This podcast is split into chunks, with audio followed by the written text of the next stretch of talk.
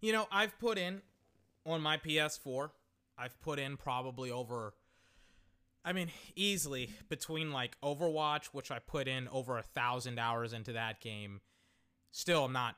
I still was not good at it at my peak. I was only at like high diamond, very, very, very low masters.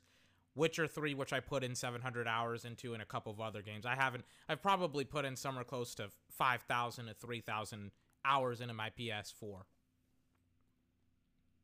And for the last seven years, it's been an absolute staple for me. I took it with me to college. I had it wherever I went. It was a absolute fantastic console. Hasn't broken down on me yet at all. It's been great for me. But it's time to let it go. It's time to let it go and enter into the new age of video gaming the PS5, the Xbox One X. I didn't get the Xbox One X or the Xbox Series X, whatever it's called. I got the PS5. It's sitting shotgun next to me. I have not opened it yet. I've not set it up. I want I want this to be an experience that you and I can both enjoy. This isn't flexing, this isn't bragging. This is just like I mean, if you've listened to the podcast, you know I've tried to get this thing for the last year just like everybody else. And finally, finally, after months of just suffering, disappointment, trials and tribulations, failure after failure after failure from Walmart, from Best Buy to Target to GameStop. I tried to go to GameStop. Black Friday, didn't get it. I got it.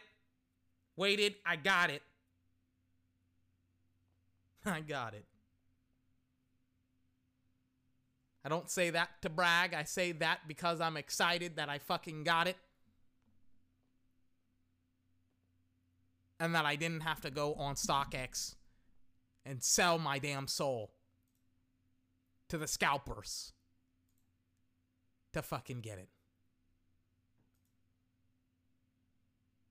Oh man. Oh man. I fucking I fucking got it.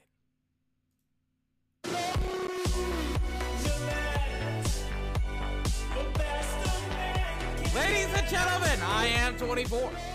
This is my podcast, 24's podcast, the best video gaming and sports podcast on the entire internet. We got a great one today. We got a great one today, ladies and gentlemen. We got PS5 unboxing. We're going to get into that very, very, very soon. We also got, what else do we got? A lot of football, college football, NFL football. Didn't do the math. I got to do the math. In fact, give me a couple of minutes. I got it. I got to sort some stuff out. Something just came. I just want to make sure it's here. I just want to make sure it's here. Ladies and gentlemen, pause the music! It's pause it! Pause everything! Because I actually, I just want to make sure that I, I have a lot of stuff going on.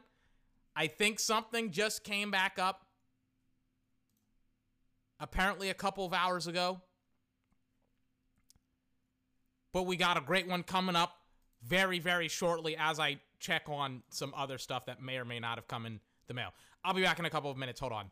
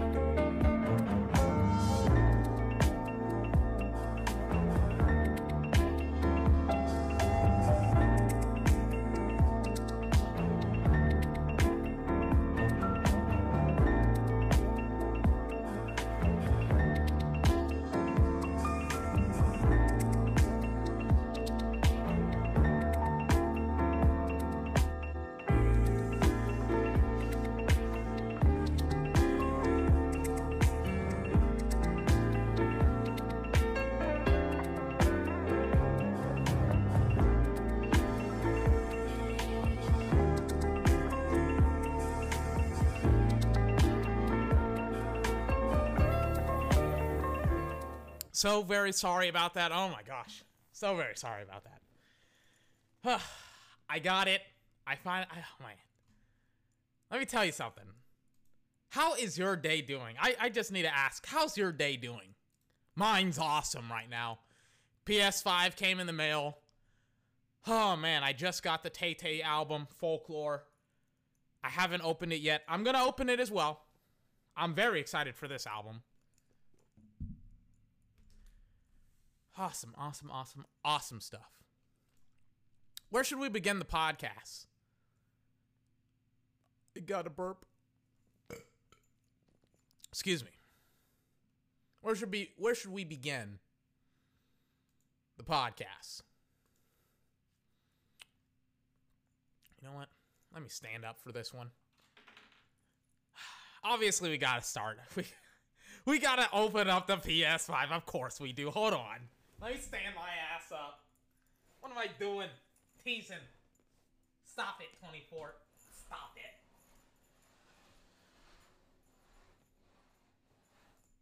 By the way, if you're not interested, hold on. Let me close my door because I'm going to be yelling a lot. If you're not interested in video games, uh, too bad. It's the PS5. I mean, come on, man. It's a PS5. So if you're wondering, 24, how did you get a PS5? I, I, um, well, I didn't get it for, uh, for retail price, if you're wondering. I got it at like 60 60 not 60 like 150 130 more dollars the reason why is that it was one of those bundles that you can buy for additional money so that way you can get the ps5 i got one of those that's how i got the ps5 um, they're still fucking sold out everywhere hopefully you get yours if you want one hopefully you get um, an xbox if you want one as well i got oh yeah by the way i got the more i got the spider-man edition it's the Ultimate Launch Edition as well. Uh, this is what is, what is this? This is I think the more expensive one. By the way, if you don't know, PS5 games are now seventy dollars. They're now like sixty nine ninety nine. So I'm not going to be spending a lot of money on PS5 games because of how fucking expensive they are. But out of all the PS5 games that have come out in the last year, or not in the last year, but like in the last couple of months, this is probably one of the best ones, if not the best one, while just so happening to be uh, one of the least expensive ones, actually. I got both fucking codes, excuse me. I got the one for the Spider-Man re remastered game, and then I also got the um, the one for all the suits as well. I also got another DualSense controller. Not going to use it. Hold on. I'm just going to put it in my closet. Hold on.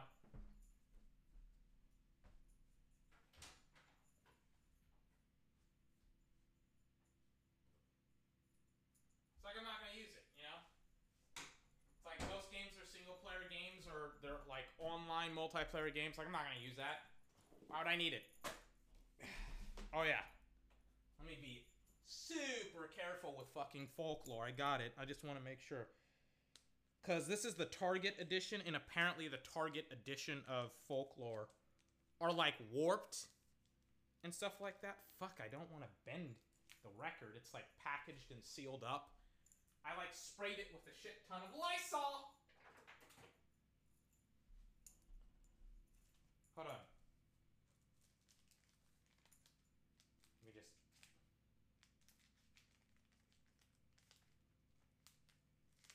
This knife is super dull.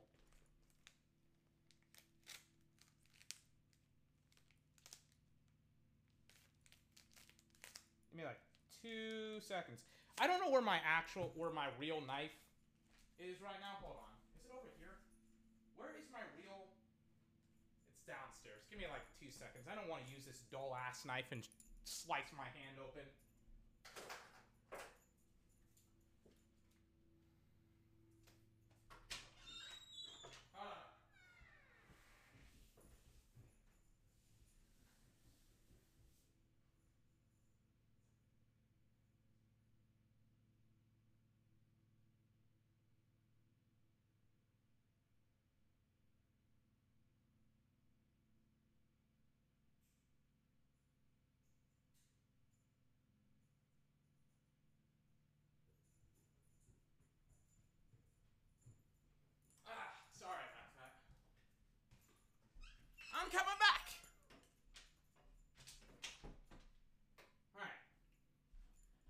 Like my real knife. It's like a five dollar knife that you can get at Walmart. Gosh, man. Yeah, that's way better. It's like why can't can't all knives always be sharp? Hold on. Oh, this isn't even. Oh, this is this is what he was talking about. The person that I bought this version of the folklore album album from essentially said that it's like unsealed, right? So what the um what the seller did was he put it in this nice little like plastic mailing wrap, and then it's in its original shrink wrap. That's cool. Hold up. All right. Let me just like carefully open this up. And you may ask me, 24, can we, for the love of Christ, get to the PS5? To the viewer, patience is a virtue! We're gonna get there.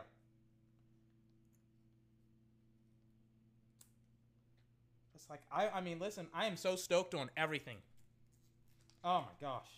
I am as excited for this as I am about the PS5. Well, maybe not as excited, but you know what I mean. I love music. It's like, and it's like, this was like, when I heard Folklore, I was like, this is probably one of my favorite albums, albums, excuse me, of the year.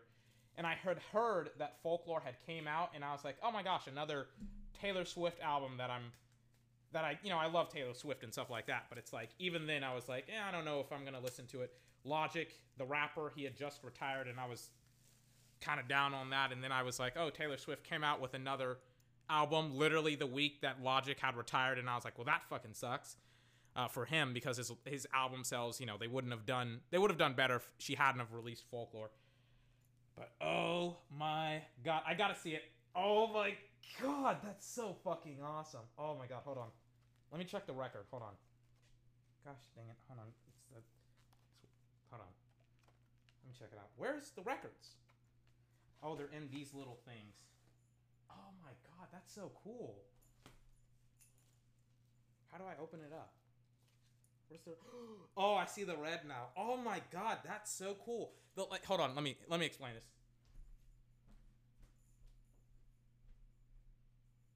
So, if you've never like had a record and also a record player, the um the individual records come in these like kind of sleeves to protect them, right? So that way they're just not like banging around in the um in the albums themselves and the sleeves that the records come in they're they're um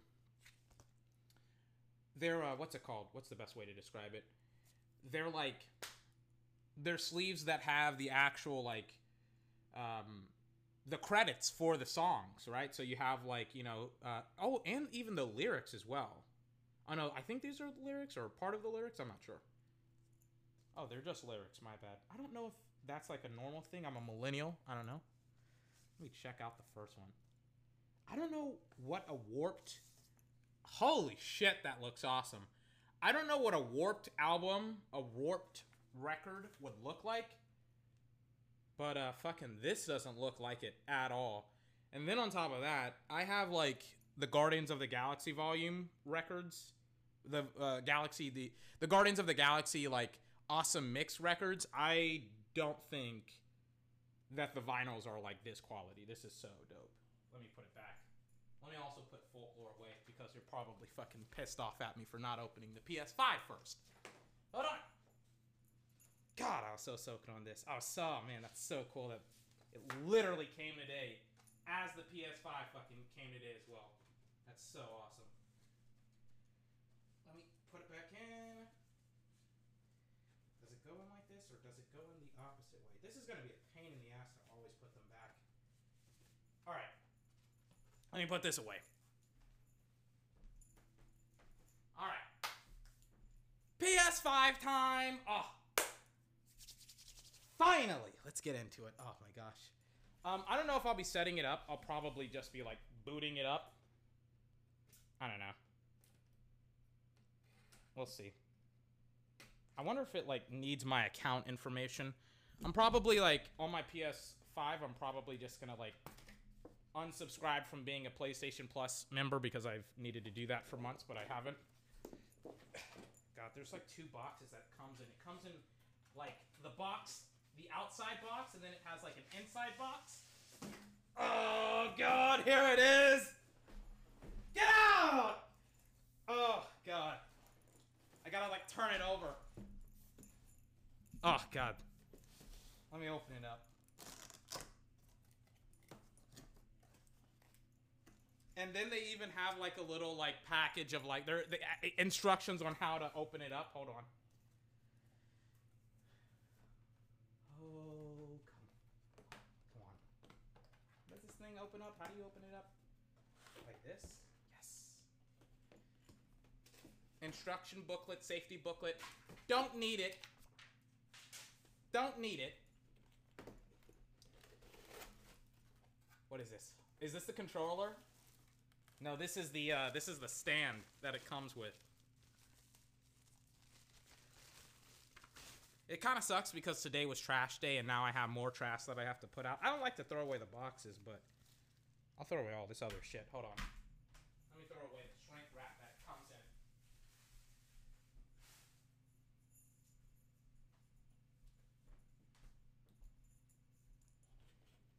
Then you have like the what is this? This is like the um the HDMI cable. It's like a heftier version of the of like an HDMI cable. Hold on, let me They have these like wires on it. Those twisty bandable wires, I guess. With like the paper on on them and they're just like made out of like some type of like bendable metal. You know what I'm talking about? Like those those like wraps things. I don't know what they're called. But you know what I mean. Get. Get off. Get off. Am I doing it right? I fucking did this yesterday. I had to like put on, not put on, but like assemble fucking furniture. And I was like, this shit confused. Where's my knife? I may just slice it. I think it's this way. Yeah, it's just this way. It's just okay, cool. Get it off.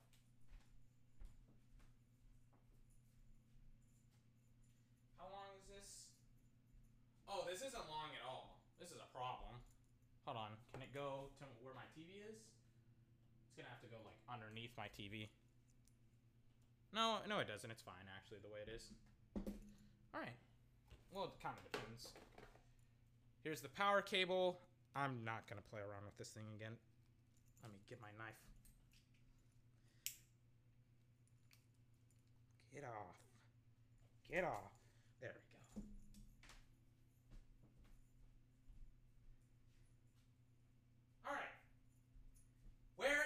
Controller? I want the controller. Where is it?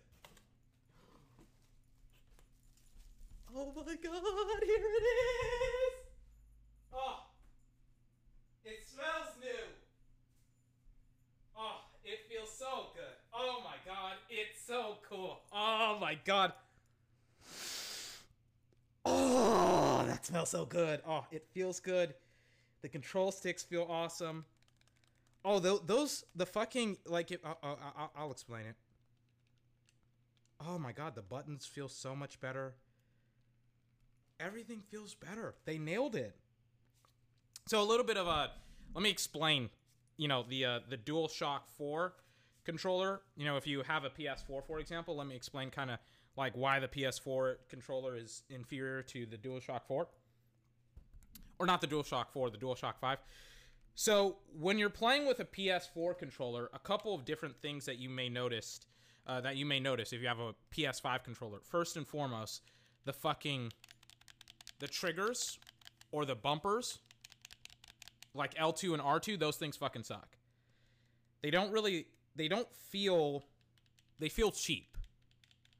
They feel kind of loose. They don't really feel like they, they call the um the triggers on the PS5 adaptive, right? And they are. They feel way more like smooth, I guess. I don't know. Instead of I, I don't know, like cheap or whatever. Also, yeah, like everything is bigger. Like the triggers, L1, R1, L2, R2, they're all bigger. The controller itself is bigger, or at least it feels bigger in my hands. But I have teeny tiny hands. The control sticks are essentially the same as they are on the PS4 controller. Let me. I have both controllers here. Oh no. There's a lot more dead space or a lot less dead space on the PS5 controller than there is on the PS4 controller. What that means essentially, like when you hear this, that's the control stick hitting the sides of the uh, of the controller, right? When you go to the PS4 controller, right? That's it hitting the sides, right? And the reason why you would want less dead space than more, right? And there's like maybe not more, but like you can hit the control the sides of your controller way easier with the PS4 controller than you can with the PS5. And the reason why it's better on the PS5 than the PS4 is that you have way more like space to move the control sticks. And the control sticks, they feel way better. Like everything feels way smoother um, on the PS5 controller than on the PS4. The control sticks, the triggers, the buttons. I'm trying to figure out like they're definitely a lot less sensitive, I would say. I guess they feel a lot more mushy than like clacky. Like you hear that? That's the PS4 controller. It's just like it feels clacky. It doesn't feel like there's any resistance to it. Then like on the PS4 controller, there's a lot not PS4, PS5 controller. It feels like I'm kind of pushing on a cushion whenever I'm pushing down on the on the button, right? So it feels like there's a little bit more resistance, but it's a kind of a good kind of resistance, I guess. I don't know. Overall, I like the controller. That was a new PS5 controller that just fell on the ground, by the way. yeah, but I like the new controller. Oh yeah, the uh, the touchpad is awesome. The um the share buttons, I like how the new buttons are kind of like they're uplifted and they're not like kind of grooved down into the controller. They're kind of more like a button than kind of I, like it's hard to explain, but it's more like they're pushed up instead of pushed down. Pushed down, right? Like there's an actual groove whenever you push the button instead of it kind of being like embedded in the controller. It's a little bit more exaggerated, I guess, if that makes sense. Oh yeah, L3, R3, they work perfectly fine. The control stick, which is pretty much the most useless point uh, part of the controller, is fine. Overall, I like the controller. All right. Now, and here's the USB charging cable. Let me get the other cable as well. Or not the other cable, the uh, the actual PS5 as well. Hold on. I don't need any of these like cardboard pieces once I'm done.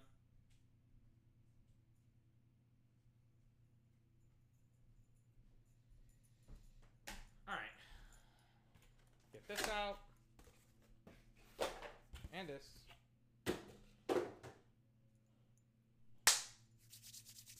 Here it fucking is. Here it is. Oh my god. God, I can't wait. Oh, here it is. The main thing that we're all here for, that you're here for, that I'm here for. The PS5 console. Hold on. Let me pull it out.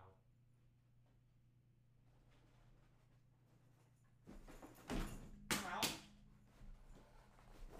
Come out. I'll just pull it out. Hold on.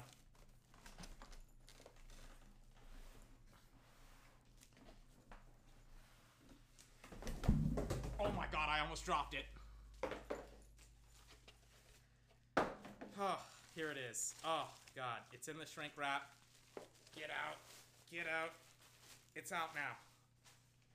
Oh god. It's like I, I, I'm not gonna lie to you, man. This thing is ginormous. Like you constantly hear about how fucking big this thing is. Holy shit, that's a big ass fucking console. Jesus Christ you always hear like how fucking massive this thing is. You you have to see this thing in person. It is fucking ginormous. Let me put all my trash in my trash can.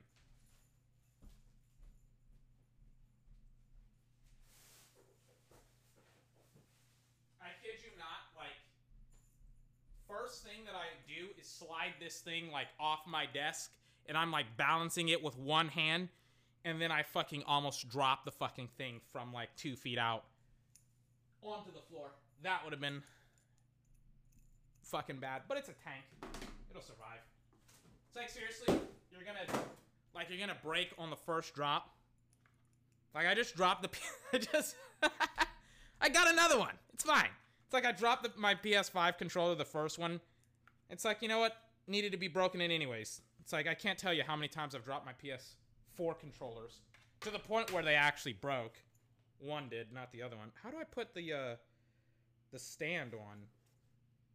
Like the um what's it called? Fuck, the uh what's it called? The um the the stand on my PS5 so that way I, I can just like you know, sit it down. Can it also be laid on its side as well? You know what? I probably shouldn't have just thrown the instructions to the other side of my room, but that's fine. How does this thing go? I think like this.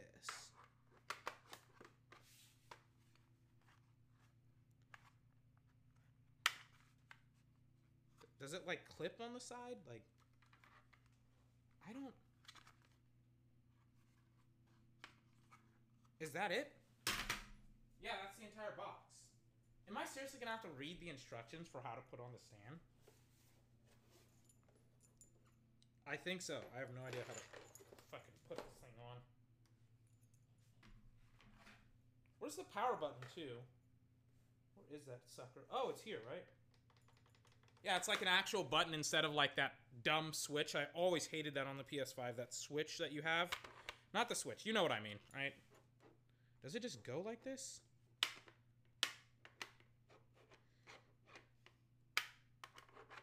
If you could see just how ridiculous I look with this thing.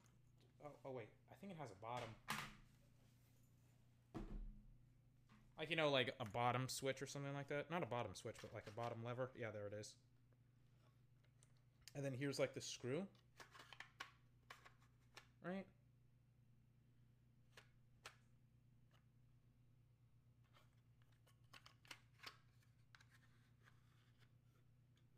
Wait. I saw them do this. I saw Sony do this. Is this the screw that goes on to the PS4? PS5 that you screw in? This is a pain in the ass to get out. Why would you make this so fucking hard to get out? Or does it slide out? Am I supposed to like slide it out like this? No, I just pulled it out. Okay. And then I think it goes in like this in the bottom. And then it screws into the bottom of the PS5, right? Like right in there, right? How the fuck does this thing go? It goes like right here, right? I'm getting the instructions. I'm done dealing with this thing.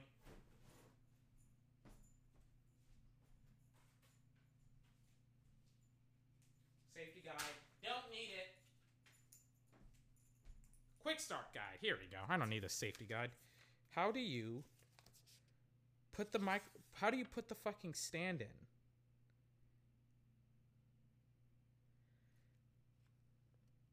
Attach the base.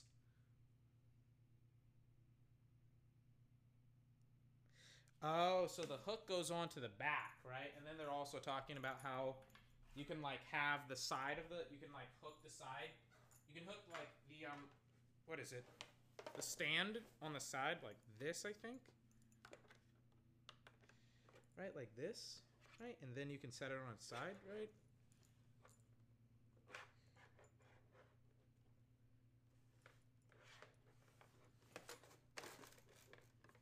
How does this thing go? Yeah, yeah, yeah. yeah. I'm not gonna hook it up on its side. I want it standing up. It's a big boy. It's got to stand up. And I want it on my desk. And on top of that, I, I glued like my PS4. Attach the screw hole cap to the bottom of the base. Wait, wait, wait. And then remove the screw hole cap. So that's what I didn't do. I need to remove the screw hole cap. How do you do that exactly? Do you just like press up? Yeah. There you go. And then that's where it screws in. Okay. Yeah, I definitely should have read the instructions first. I'm not very smart. I always say I'm dumb. And then you do, oh, so then you twist in the screw hole they did it differently on that's what that's why I was confused because they did it differently on um on like the uh hold on let me also see where they exactly put this thing okay they did it differently on like their showcasing off of the console which is why I was super super confused confused about it because I thought that they had had like I thought that they had had like what was it? Like a um what was it? Like a um like fuck like i thought that they had had like a screw that was inside the case but they don't so that's why i was like super confused. Hold on let me fucking twist this bitch like that put this in like this. This i think they said to put it over this and then like start to twist.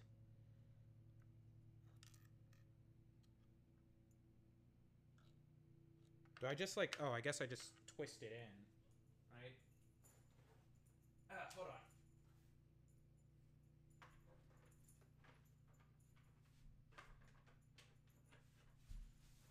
Hold on. Ah. Now, how the fuck do I screw this thing in? Like this, right?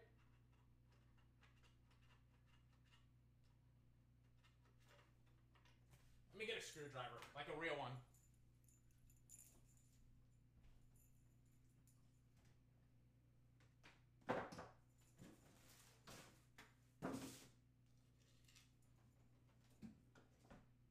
Hold on.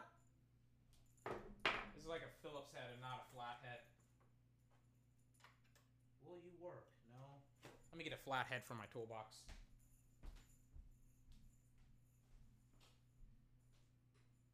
Ah.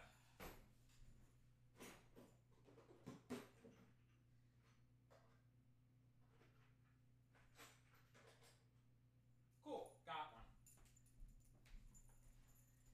Jesus Christ.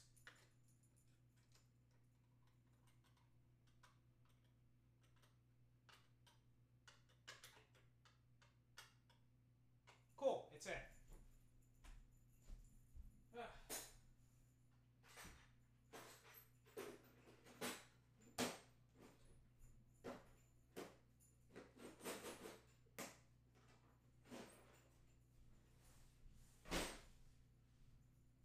Alright, where do I put this part? The whole s- cap thing. Do I like put it over the top or oh it has a little tiny slot for it. Cool, that's cool. Alright. Now how how long have I been podcasting? 35 minutes just unboxing this thing. Holy shit. Now it's time.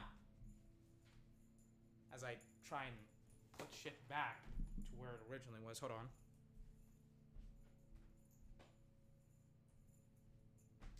Now is actually the time to fucking boot this bitch up.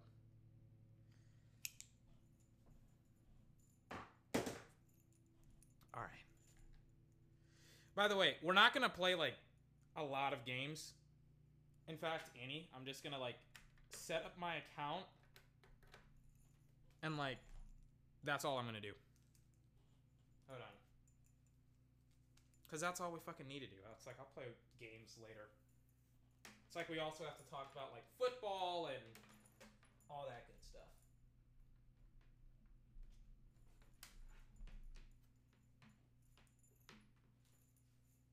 Where is like where's an outlet for it? Alright, there we go. Now where is my HDMI cable? We'll do this.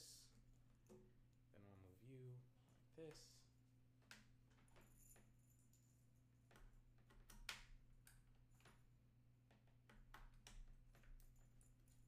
And then we'll fling you over there.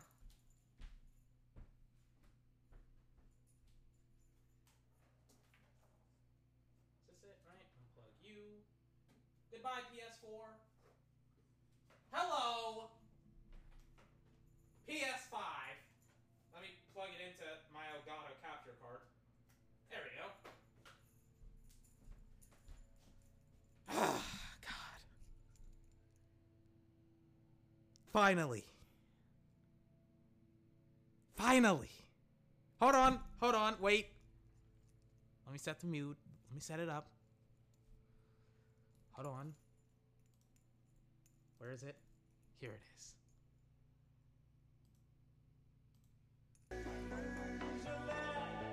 Yeah, yeah, yeah, yeah, yeah, yeah, yeah! Oh my god. Let me switch over to my second output. Let me plug in my PS5 controller, hopefully without dropping it. Yeah, yeah! And for the first time. Oh my god. For the first time ever, let me boot up my PS5.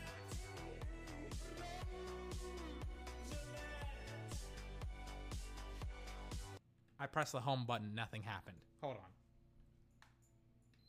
There we go. Turn it up. Yeah, yeah.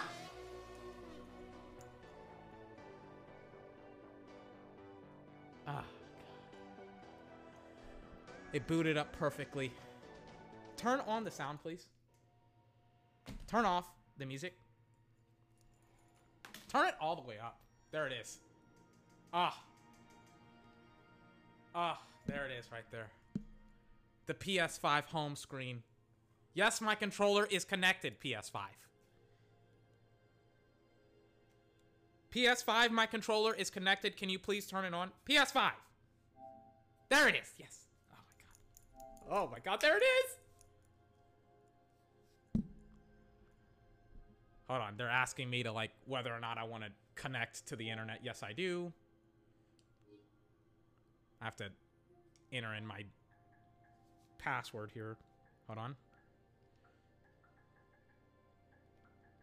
Hold on.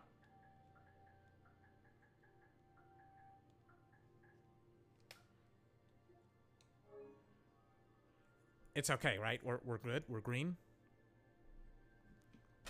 I don't want to stay on the internet for too long, actually.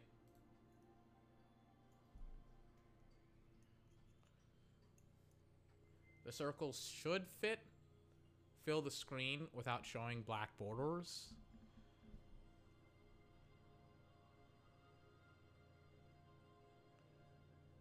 Hold on. They're talking about my display area. The circles should fill the screen without showing black borders. Borders, excuse me, if the circles are cut off or you see black borders plus if the circles are cut off. Okay, there we go. That's perfect. Okay, they're talking about adjusting the play area. And we'll install it while you consider. And no, like I have, uh, like, like my PS5 is like, you know, um, insert insert a game disc so that way we can install the game while you go through your setup. It's like, bro, like I have what what game disc? Which one do you want? I got them all. Don't tell me what to do, PS5. I'll do whatever I want to do, PS5. Power options for rest mode.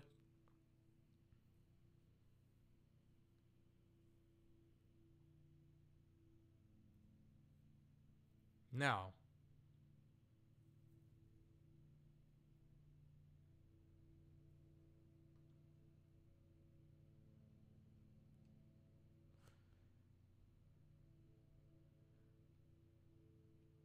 Okay, I'm like they're talking about like they're talking about enable No, I don't want to do that. They're talking about like enabling stuff. No.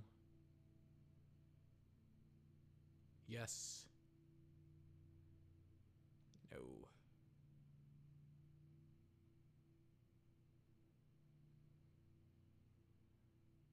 No. Okay, I don't want any of these settings. okay, cool. And then I agree on all this stuff. Let me turn back on the music. Now they're talking about how, like, I need to update my system software to use the network features. Really? I have to do that now? Update. It has like 800. Oh, god damn it. Really? Like literally it's like, "Do you want to update your your PS5?" I'm like maybe? I don't know. There's actually like people working in my house, so I kind of have to like be a little bit like now. Now it's like five minutes left to download. I shouldn't have downloaded it. Let me hold on. Let me just check on something really, really quickly. Hold on. Hold on.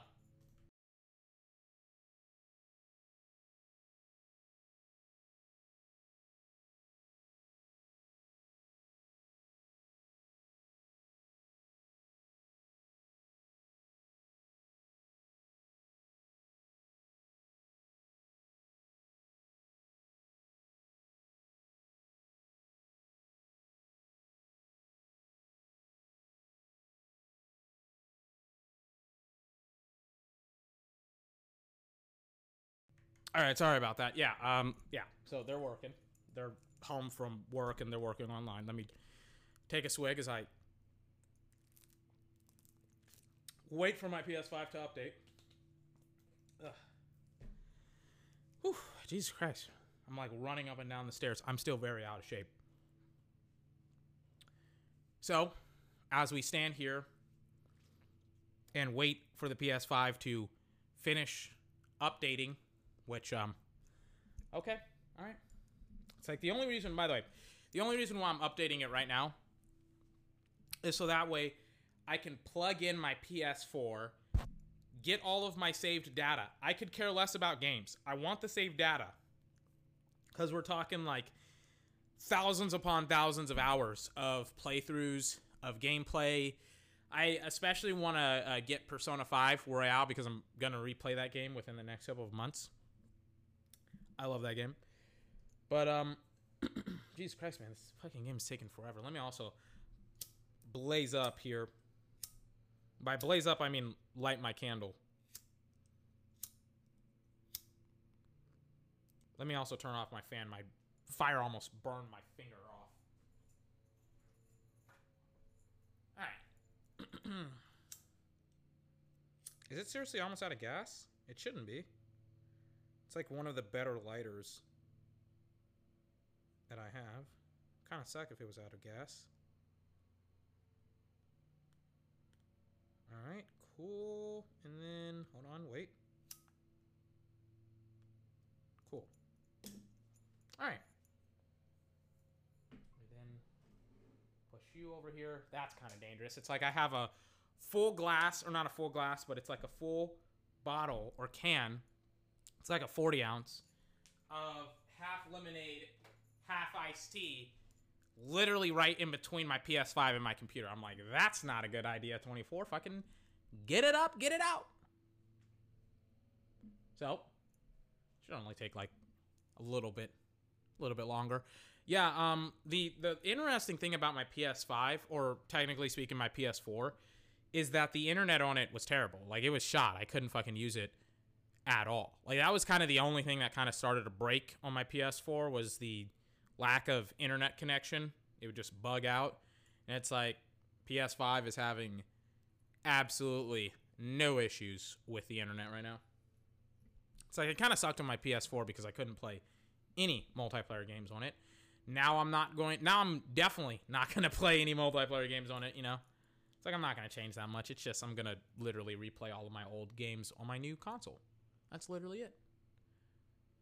As I stand here, literally waiting for the console to update. There's like 20 something seconds left. We'll we'll be done with the update. I wonder if there's gonna be any like cool and custom themes on the PS5 as well that I can also get. I don't know. Seems kind of like you know something that you would want to do. I guess I don't know. This better be like the last fucking update too. And I have a I have a feeling that it's not because I think Sony just came out with a um with a update for the PS5 today. So more likely than not, this is just the start of the updates rather than like the end. So.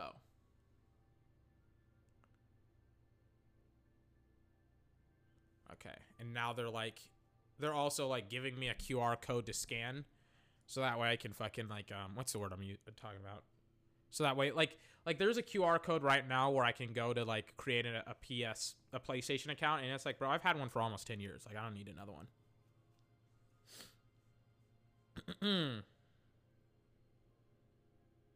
All right. And now it has to restart. Of course it does. Please don't give me another update because that would have been like a waste of like 10 to 20 minutes. Really? Has it like 10 minutes? I'd sit here and wait for it to.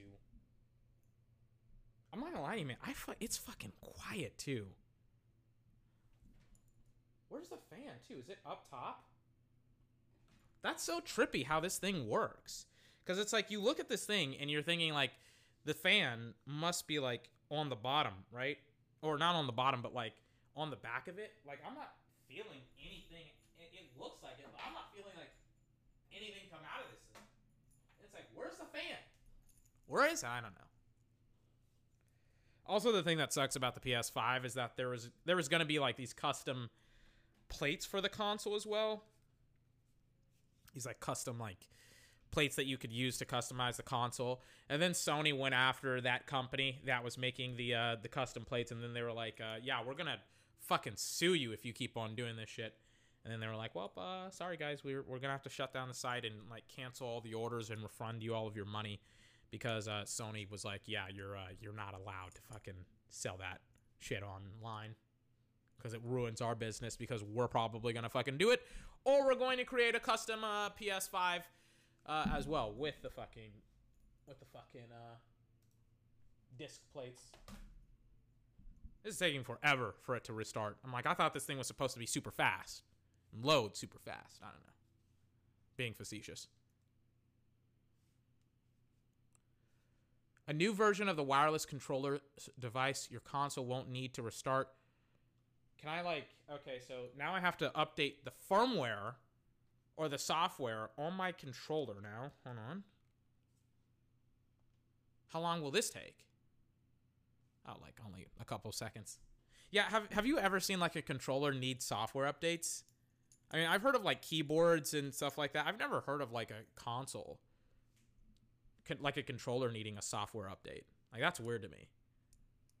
It's like how fucked is the controller that it literally needs an off uh, needs a fucking update. Okay, cool. Now they're like email address. That now they need my fucking email address. Hold on. I don't know my I'm not gonna lie to you, man. I don't know my account at all. Hold on. I'm entering in like my email address here.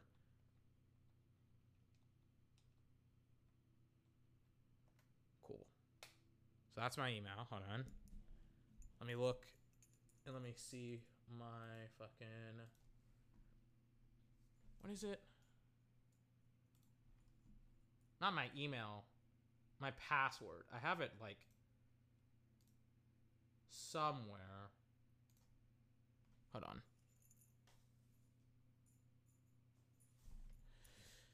on. Uh,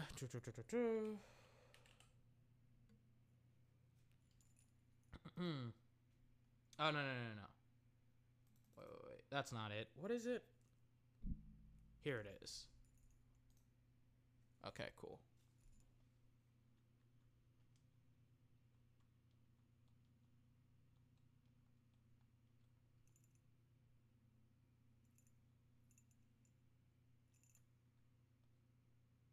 Hold on.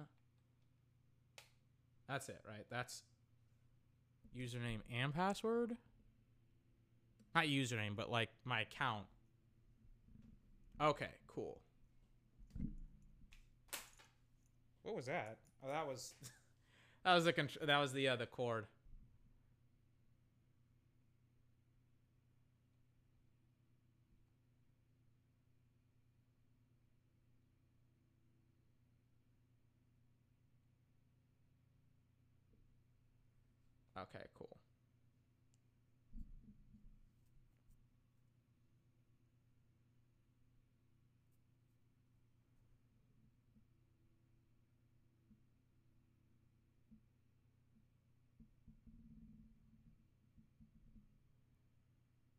Okay, cool. I'm just like making sure that everything is fine.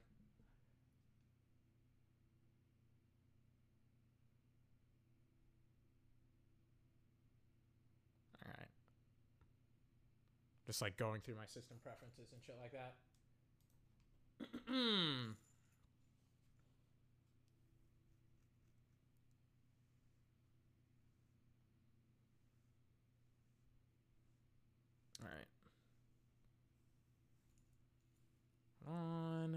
Protect. Ah, okay, I'll do this later. They're like two-step authentication. Okay, I, will do this later. Like you don't need my phone number. Goodness gracious, just let me fucking get to the games, man. Like they're asking, I don't want no download later. I'm not gonna do any of this. They're like, how how much stuff? Do, like yes, okay, transfer quickly configure your PS5 by bringing over over your users' games and save data from your PS4. If you want to do this later, okay, I want to do this now. Make sure your PS4 is turned on or connected to the same. To, okay, hold on.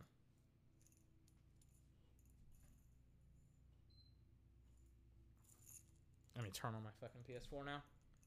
Hold on.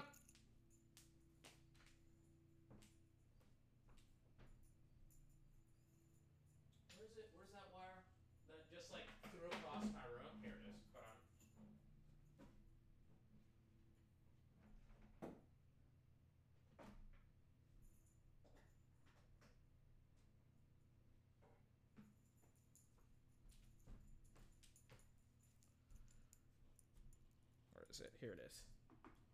It's like I have to use my like my two mon my second monitor now. Within the time limit, press the power button on your PS4 for one second until it beeps. Really?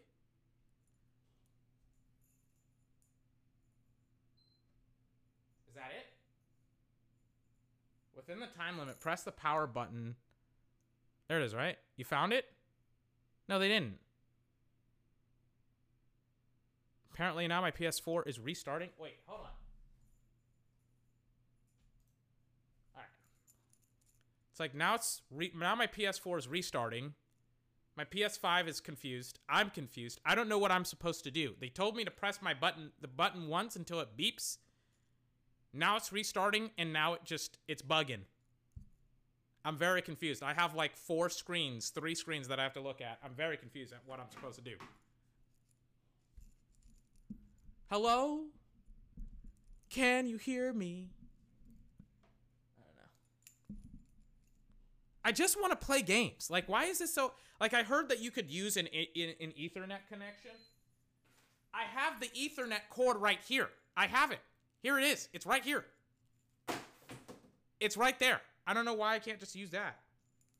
I like dusted it off. I I freaking made sure all the cords were properly connected and then it's and then it's like of course it said something went wrong. Of course it did.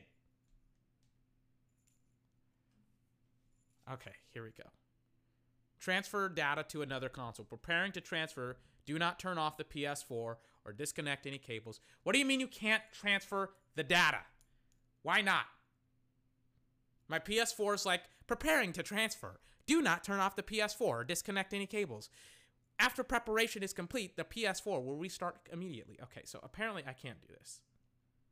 Apparently they're just okay. Now my PS4 is restarting. It's bugging. Everything's bugging. Can I just do this by Ethernet? You know, I'll I'll press do this later because this is just disastrous. And then now it's like, okay, that was like my final step. They're like, welcome to PS5. Is there any like cool intro to it? Cool. All right. Let me fucking. Where's the sound? You bugging? I don't know. Where is my settings? So that way I can just like. Holy shit, they have all my games already. Like they're all locked. But they're like, yeah, you know, if you want all of these fucking they have literally all of my games because it's connected to my account. Jeez, and games that I haven't. Wow. Dude, what? That's so cool. Yeah, like the and the cool thing is, right? If you've never like played on PlayStation, right? Maybe you have, maybe you haven't, right? Like getting to the game library is such a pain in the ass because they're like, you want you want to access all of the apps, right, on your console, right? And I'm like, fuck no, I only want to access my fucking um the games on my console and they're like, "Oh, um well, fuck you." But yeah, they fucking have all of my games. They have Tetris Effect. I love Tetris Effect. They have The Last of Us Part 2. They have Heavy Rain. Yeah, these are all of my games. Wow. Of course, they're connected to my account, but still, you know. That's pretty fucking awesome. Wow. All right, let's transfer all this shit. Let's turn it off and let's fucking peace out. Because I actually have to. I actually have to, um, you know, you know, to do stuff. Oh, I actually like the UI for the PS5.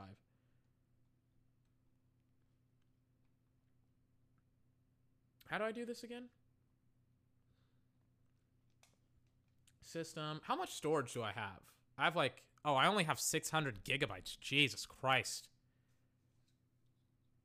What takes up 400 gigabytes on your PS5? God, that's so little. Save data. Spoiler warnings? You can get spoiler warnings on this fucking thing too? That's so weird.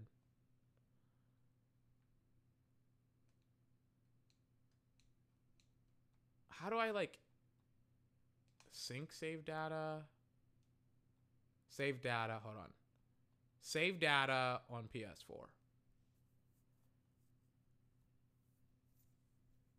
Copy your save data to cloud storage or a USB drive and delete it from a console. Dude, I literally.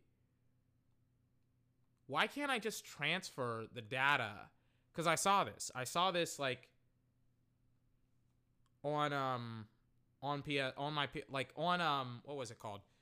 Like I saw this somewhere where you could just like transfer data from your PS4 to your PS5 via like an Ethernet conne- uh, connection. Excuse me.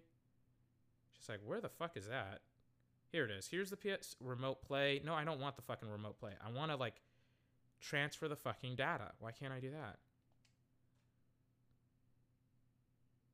All right, fuck off. Where's like why isn't this easier? And I don't want to transfer it over a, a like, you know, over the internet because I don't want to put a strain on the internet because somebody is working. Like, I literally just want to transfer this.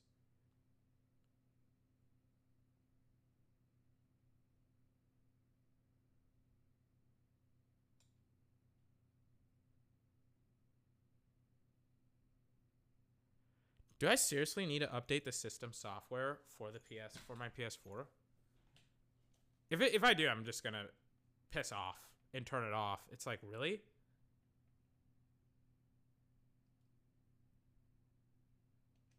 There's no way my PS4 needs an update because it's fine, right? Because I updated it like last week.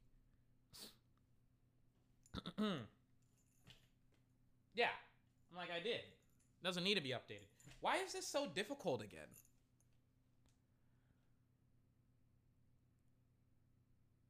That's what I don't understand.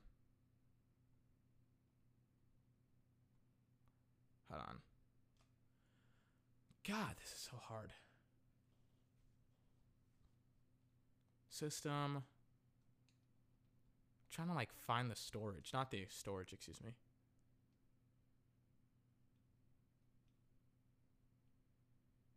I don't want to like I don't want to literally like have it like what I'm trying to do is I'm trying to like literally transfer like my PS4 games and gameplay, not gameplay, but like my my save data from my PS4 to my PS5. I'll look this shit up later. Later, excuse me, because I'm not gonna, you know, I'm not gonna do this now. Well, um, how do I turn this thing off? Is this it? Yeah. I have to like press and hold the button. Anyways, yeah, I'm not gonna like do this on the podcast, you know. I'll figure it out later. I just realized like how messy my room is.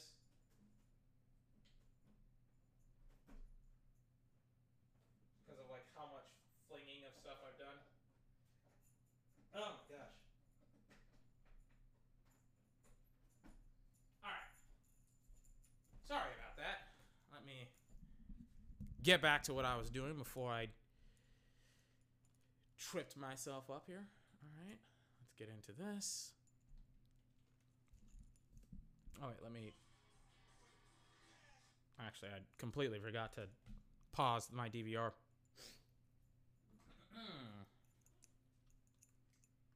let me turn on that. Let me press play on this, and let me sit down. All right. So that was kind of a, uh, a glimpse into the PS5. I know I didn't do a fantastic job on it, but you know. It's like it's my first time too. It was like I was trying to fucking figure out how to, you know, how to use the fucking uh, little tiny thing, the the cap screw on the bottom. And Sony during the um during their unboxing of it, and when they used the stand, they had a little tool for it. And I was like, oh, I guess mine is gonna come for um come with a tool, and it did not, and I was super confused. But beyond that, I think I did a pretty good job. Anyways, let me. Wait, is my monitor now bugging? I think so. Let me do this. All right. Cool. So, all right. Oh wow, that's gonna be a problem. like I'm, I like li- again, your P like the PS5, stupidly tall. Like it's literally blocking a section off of my, you know, of my uh, what's it called, of my computer. Like it's like, you know, it is. Anyways, um, what do I got for you today? Besides like PS5 news and PS5 stuff and folklore and all that other good stuff. What do I? What else do I have for you today?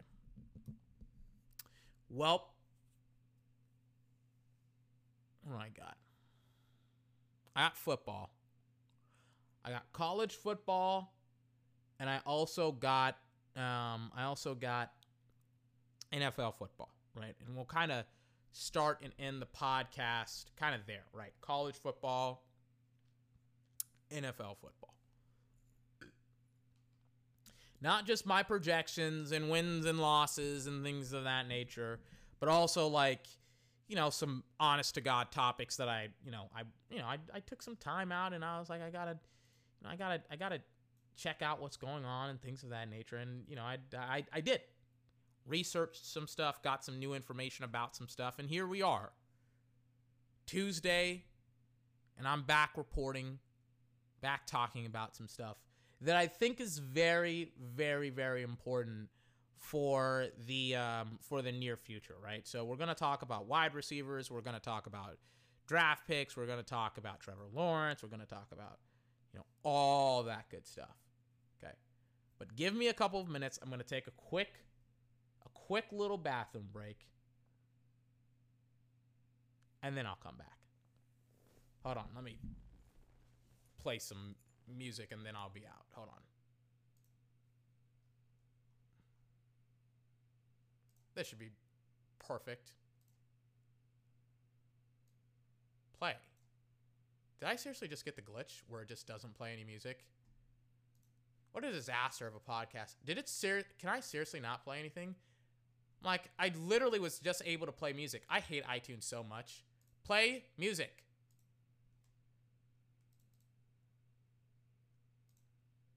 Can it seriously not Oh my god, I hate iTunes. Listen, like literally, what I'm gonna have to do. I like. Is there any like better song player? Yeah, like iTunes is broken.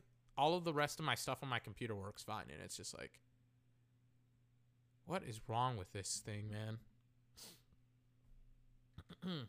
Because I like, I sometimes get this glitch on my computer where I can't play like videos and music and stuff like that and it's like I didn't get it like in it in it like in by literally like not being able to play videos and music, I literally can't play videos and music and things of that nature. And um like literally I wasn't like literally it affects like iTunes, it affects YouTube, it affects everything, Netflix, whatever, it affects fucking everything. And it's like literally I couldn't fucking do anything and things of that nature. I don't know. But now it's like it's taking forever to load anything on YouTube right now, so I don't like I don't know, man. Oh no, it just loaded a fucking liquor commercial. So it's iTunes. It's definitely fucking iTunes. But to be honest with you, I have a lot of tabs open. I have like 20 or something close to it. So maybe it's like and some of them are kind of strenuous, but I don't I don't really care. Hold on. iTunes, are you seriously not going to work today? We have to like fucking do an outro. iTunes is fucking bugging. Remember when like iTunes was like a usable and reliable like source to play your music and things of that nature and now in like 2020 it's just a fucking absolute dog shit app. Like I remember using iTunes to play music on my computer and, and, and on my phone and it's just like now it's just so fucking broken. Like I can't even play my fucking music. It's like, why did you make this code so complex? It's a music player, bro. Finally, it works. Jesus Christ. Anyways, I'll be back in a couple of minutes um, to uh, to you know to fucking finish off the podcast. I think we still have another two hours left. We'll kind of see. We'll figure it out. Um, I'll be back in a couple of minutes, ladies and gentlemen. 24's podcast.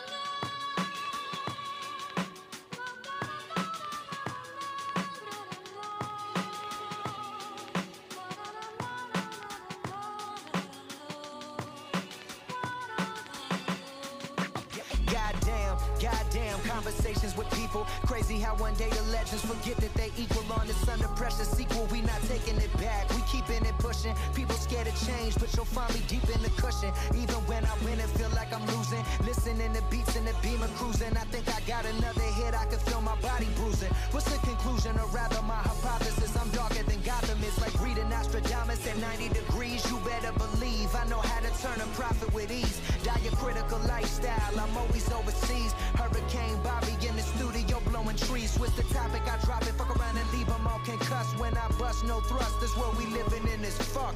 Industry rule number 4081. Your new shit ain't good as your old shit. Till your new shit is your old shit, son. And this son, let me get some. I wear this 24 karat solid gold rolling for my son as an heirloom. Not for looking dope as I rhyme, as a representation to give your family your time. If you're searching for love in the industry, you'll be let down. They don't love you till you get it, and they call you profound. No matter how mainstream you was in the end, you still underground. That's the truth. Feeling close to the cliff like Rick Dalton in the booth. Money ain't the key to happiness, and it's the proof. Modern day rappers like a golden era spoof. But a few of us were surging within the second renaissance. And I know that my debut times been keeping a legacy going by flowing so involuntarily seamless. Me and my team is finally reaping what we've been sowing like a seamstress. I said I'm on one. I know I'm unsung. Was living my life backwards like Tariq on undone. And now they wonder how I got over, son. Check the method. I've been living outside the pages for ages. Now I'm back. Chocolate City, home of percussion. Maryland on my back. From Takoma Park all the way to Southeast DC. It felt like forever ago. It feel like BC.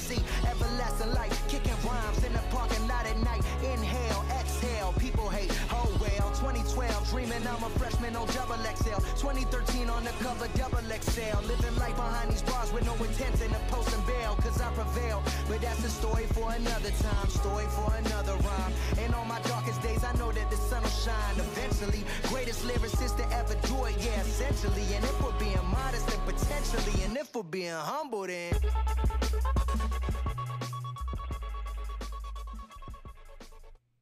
Fantastic track. Fantastic track by the one and only great and indomitable Logic. All right, hold on. Awesome. All right, I'm standing up again. I like standing up when I'm podcasting. Anyways, so what besides like PS5, what do we got? You know, hooked it up, set it up. An hour before, an hour later, we're back. We're cool. We're copacetic. What do I got today? Well, I talked about it a little bit before. I, I kind of I was super excited to get my PS5. I'm not gonna lie to you that I kind of forgot to um hold on. I kind of forgot to um you know to like do some of the um what is it? What's it called? Some of the like this weekend's predictions and things of that nature. So we're gonna kind of have to do them right now as well. But it should be all right. It should be fine. Why did I just get a fucking message from the Detroit Lions about their avail- their availability right now? Can I like not get your notifications, Detroit? Because I really don't care about Detroit that much. I care more about like Mike Valenti and 97.1, 97.3 the ticket. I don't know. I care that about that more than I do about the Detroit Lions.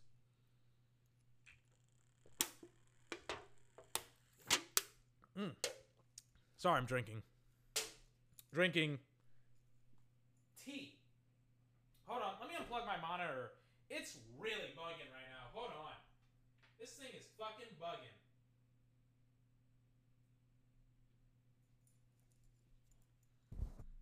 All right. cool. We're cool. Cool. It's like it constantly keeps on just like tripping out, tripping balls. I'm like, let me just change it up. So, this weekend, learned a lot about college football, learned a lot about the NFL. There's a lot of kind of there's a lot of symbiosis there, a lot of um, uh, you know uh, continuity with both you know with both leagues, you know college football, NFL football.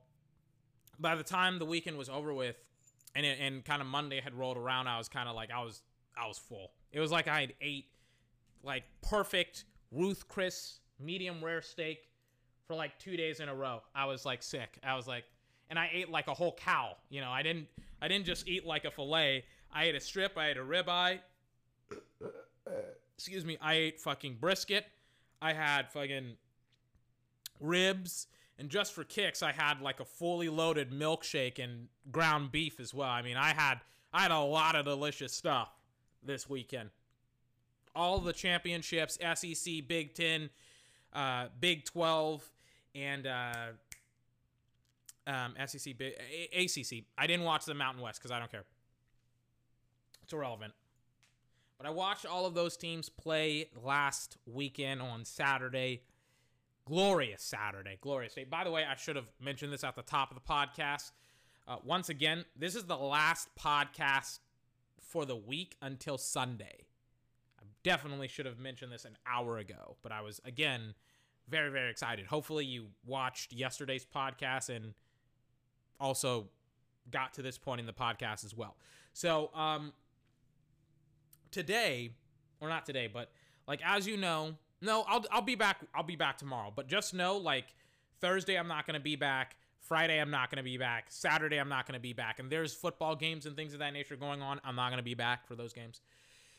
And then Sunday, I'll be back to cast all the Sunday games, and then it's just a, a normal schedule. Like I'm only. It's weird how little. Now that I think about it, how little I take off because I only took off Thanksgiving, and then I think I was back Friday, and then I am now only gonna take off like two to three days because there's nothing going. there's nothing going on. i I'm not gonna lie to you. I would have podcasted on Christmas Eve if there was a game going on, but there isn't. So no podcast. So do, do, do, do, do. what do I got? Also, there's a DVD in my DVD player that's done. Let me switch over to something else. Let me go back to live television. Hopefully it paused when I told it to pause. It looks like it's halftime at the Alabama game right now. So that's kind of awesome. Let me kind of fast forward through the rest of the game, or not the rest of the game, the rest of the halftime, or the rest of halftime. Let me kind of start off with Alabama versus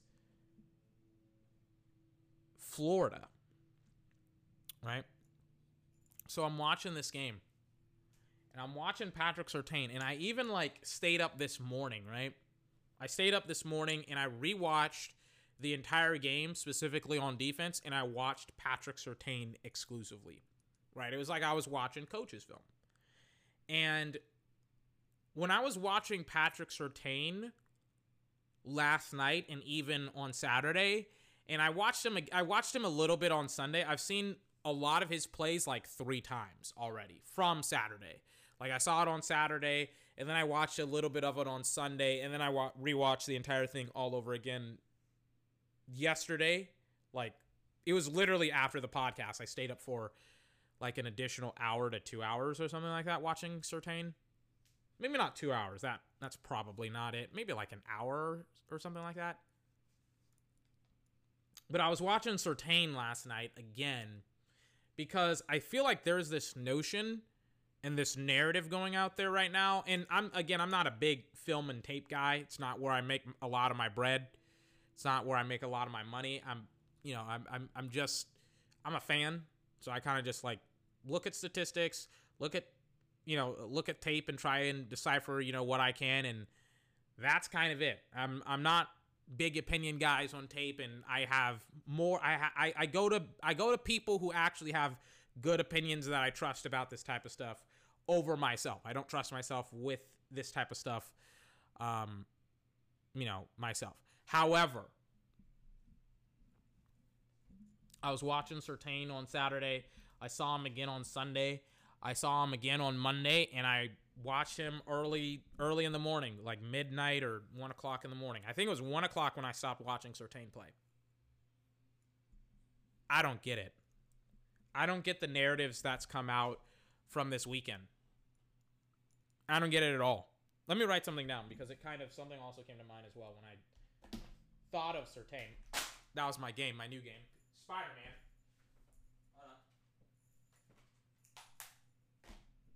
Me write down something in my journal.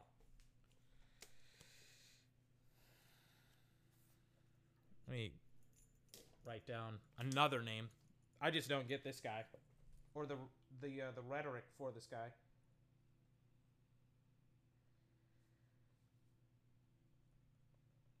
Writing it down. I'm a slow writer.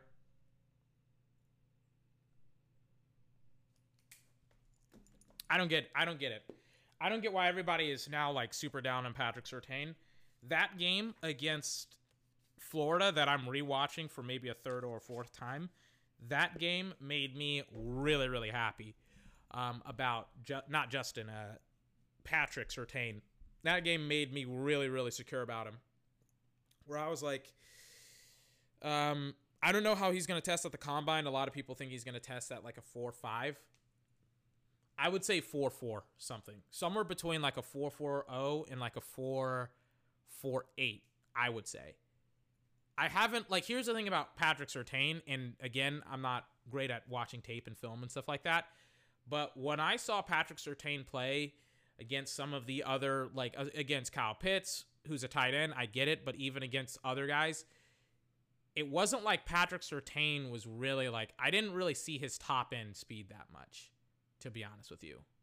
Like I really didn't. And I love Jeff Jeff Kavanaugh and he was talking about I think yesterday he was talking about how like and I love Jeff and I think he's awesome. But he was talking about how like Patrick Surtain is like really really grabby. I don't I don't really know, man. Like I don't I don't I didn't see that at all in this game. And this is the game that he kind of gets tested a little bit and he passed. Like I'm watching essentially the only play that he gave up all game long, and I talked about it on Saturday. The only play that he gives up is it's a double move route.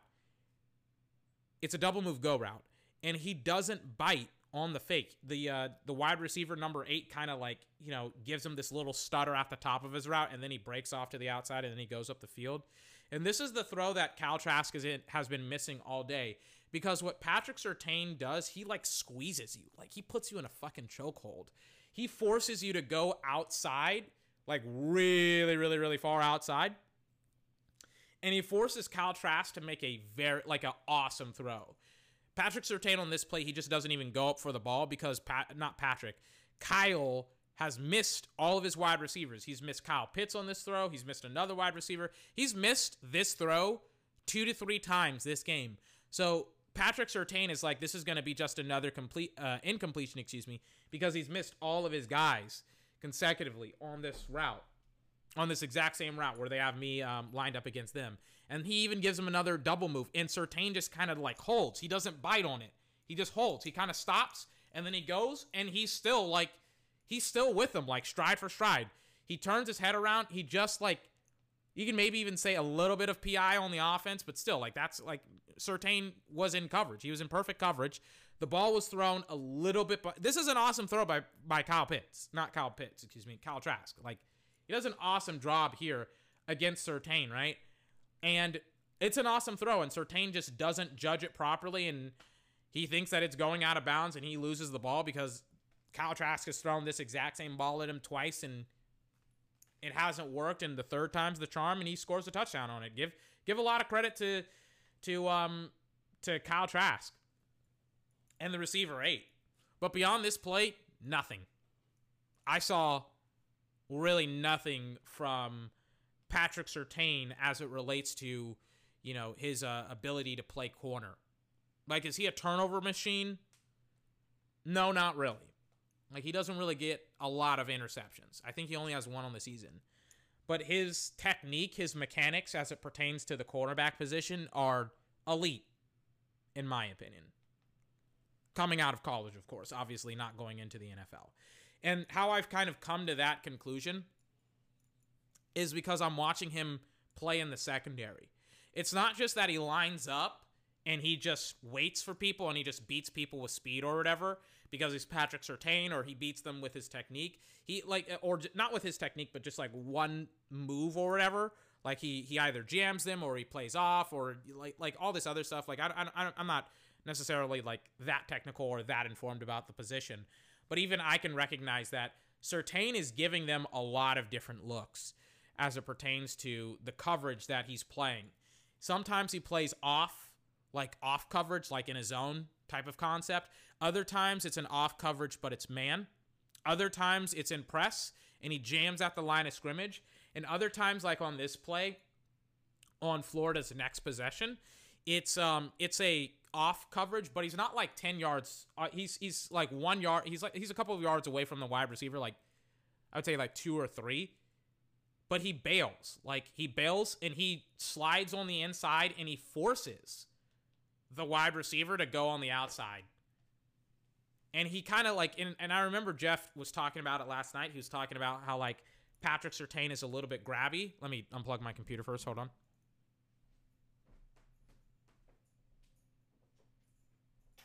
Sorry about that. But he's a little bit grabby. No, he's not. What Patrick Surtain will do is he'll touch you like when you're running and stuff like that to kind of like feel where you're going and how you're going and if you're about to take off and if you're it's kind of just like to understand by touch like just to gauge what you're doing how you're doing it things of that nature. Maybe he shoves you a little bit to the outside he'll jam you things of that nature to make sure that you know you're going where you need to go. You know? It's kind of like in a lot of in a lot of cases during this game Patrick Surtain was controlling the wide receiver and where they went and how they went and where where and when they did things over the wide receiver kind of doing what they wanted to do and things of that nature. Also, something very very important and I had kind of I was thinking about this um, as I was watching the game today, uh, today or specifically last night, right? And even the night before. Right? So, a lot of people um, I, I feel like they don't understand like fields like field positioning and things of that nature and like where you're supposed to go as it pertains to like a wide receiver and things of that nature. Or not um, where you're supposed to go but what like what side of the field the quarterback favors when it comes to throwing. Right? I feel like a lot of people don't really take that into account. Hold on let me take a swig of my lemonade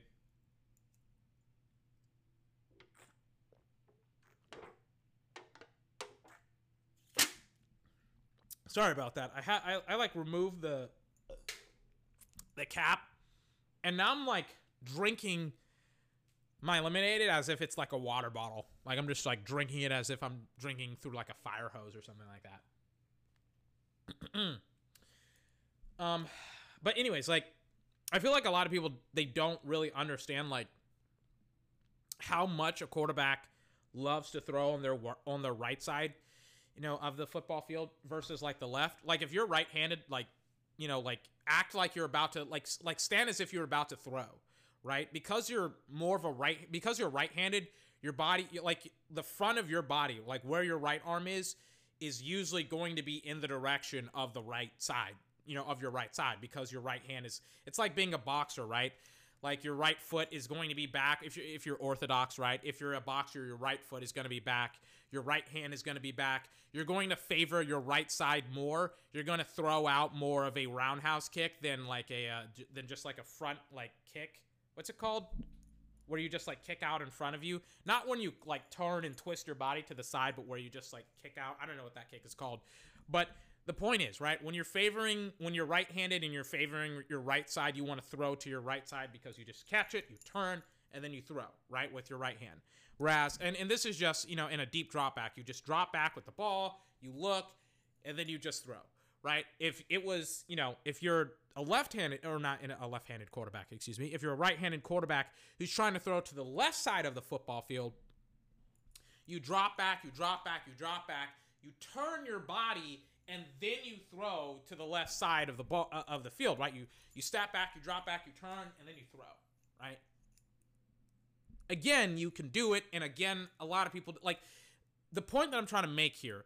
Quarterbacks would rather p- throw the football to the right side of the ball, uh, you know, of the field, or more specifically, if a guy is coming from the left side over the middle, like if he's working across the middle on like a slant, like that's that's the side that they would love to throw on, right? What Kyle, what Patrick Surtain is doing on this game or in this game against Cal Trask and against the Al, not I was about to say the Alabama Gators, excuse me, the Florida Gators. He's forcing Trask to throw onto the left side exclusively. And it's not necessarily what he would want to do. He's essentially taken away the right side. They've had to run all of their strong formations on the left side. If and by the way, it's why whenever you see a three by one concept, it's because it's like you know because they're on the right side, it favors the right side of the quarterback and things of that nature. There's also times, for example, where depending on where they spot the ball between the seams, it's like sometimes you'll have formations that are more geared towards the left side of the field because you don't really have as much space on the right side, and then the vice versa. Sometimes you'll have more space on the right side and um, and not on the left. So you'll want to have, you know, the weak side of the formation be on the left side and on the right side. You, like there's a lot of different concepts that go with this, right? So what I'm trying to say is Kyle Trask, and I've seen them do this a lot. I've seen them play on the strong side and have it be on the right side. And there's times where they're they're operating with very very little space on the left side, and they still even run a strong side formation on that. And then on this series, right right here where I'm watching, where it's like the start of the third quarter, they're running a lot of their their possessions now because the uh, the left side of the field is you know is more condensed they're starting to run their formations on the right side and nothing's working. And Patrick Surtain's communication is fucking insane. There's times where, and in fact, a lot of times, what he'll do, he'll just play outside, but he'll line up inside, right? So let's say it's a three by one concept and it's a mesh concept. It's bunched up, right? They're inside, they're tight. What he'll do is he'll sometimes he'll be in the slot and he'll be playing the slot and then he'll backpedal out, and then he'll go to the outside, and he's like pointing.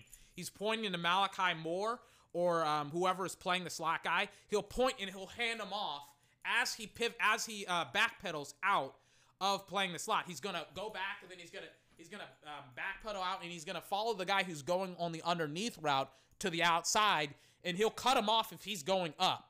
So if he goes outside, if Patrick, if, if the wide receiver is going outside and he catches the ball, Patrick Surtain, excuse me, is going to be there to tackle him. But if he goes up, Patrick Surtain is already in position, ready to go up the field. I'm moving all around the, my room now, ready to go up the field and pursue the wide receiver. It's awesome to watch. Let me make sure all this stuff doesn't get destroyed.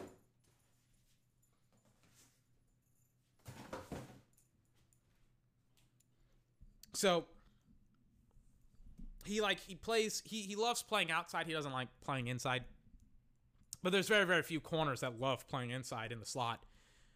But like I was I was surprised at how smooth that handoff was.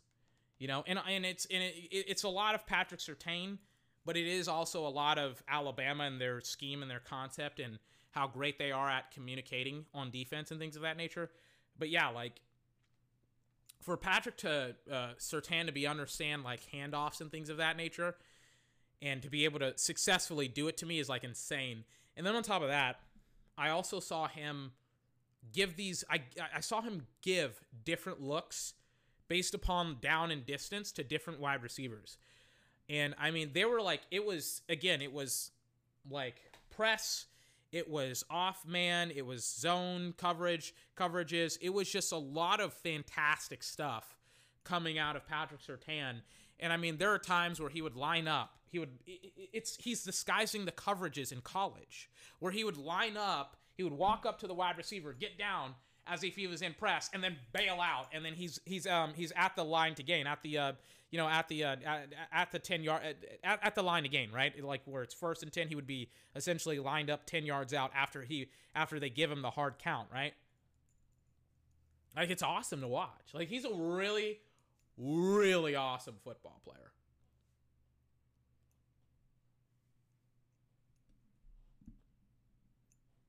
I, I mean, he just he just is awesome in coverage.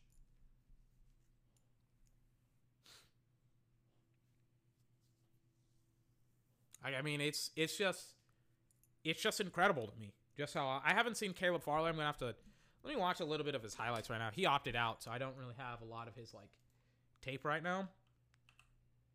But if you ask me right now, who would I want if I was the you know the Dallas Cowboys? I would want Caleb, not Caleb Farley, um, Patrick Surtain, or Micah Parsons. It would it would be like Micah Par- Micah Parsons, um, and then Caleb Farley. But that's only if Patrick Surtain is just off the board. Like, and here's the thing, right? I didn't really see Patrick Surtain struggle at all as it pertained to like you know these types of coverage concepts. He didn't really get fooled um, by the um, by the Florida Gators and things of that nature. He kind of just did his fucking job and um, and did it at a very very high level. And I mean, like again, I'm not very informed and knowledgeable about tape and things of that nature, but just like by what I saw, like I saw him get tested repeatedly and there were times not even get tested repeatedly that's not even the proper way of describing what happened in this game. There are times where they deliberately went away from him. Like right here this is a zone concept to kyle pitts. It's like for third and 17 this isn't this isn't patrick surtain's fault even though it happened on his side of the football field it's a two by two concept he's playing an off coverage it looks like they're playing zone and Kyle Pitts had gone, you know, he had he had ran, he, he had found the hole in the zone essentially. It was it was an awesome play by him. But Kyle Pitts has three receptions for 45 yards, which, yeah, it's a lot of yards per reception, but he hasn't really, you know, been that active in the game plan. It's been like Kadarius Toney, it's been Wright, it's been other people, and then it's just like, I mean, Daniel Moses was on was in coverage and he and he just got destroyed. Like, or Surtain on this play. He's inside. He acts like he's to jam. He takes the underneath route. Daniel Moses takes the over, which is like one of the few times that he does. And they get burned on his side of the football field, right? And usually, once again, Surtain would pass it off. Surtain, he would go up the field and take the guy outside the numbers, and whoever was underneath, it's Malachi Moore, it's Daniel Moses, it's somebody else. It would be that guy covering who Patrick Surtain was covering underneath. The one play that that happens, the one play that somebody else is covering somebody on the outside, boom, they're gone. I'm telling you, man, like a lot of people are like Surtain sucks, and I'm like, I, like, did you not watch the game? Did you not watch him play? And it's like after this game, I'm like, bro, like he only gave up maybe two or three receptions. I get it. Some of the receptions weren't great, like the the touchdown play, but like every other part of his game has been phenomenal. You would love to see him play more on the inside a little bit more. Outside, he's fantastic, bro. And that's what I want. I want him playing more on the outside. The best receivers line up on the outside. Talk about a wet blanket over a dwindling fireman. This guy puts dudes to sleep. It's like Mike Tyson in his prime, except as a corner and only when it comes to coverage. He doesn't like hit people, he just plays very, very excellent coverage.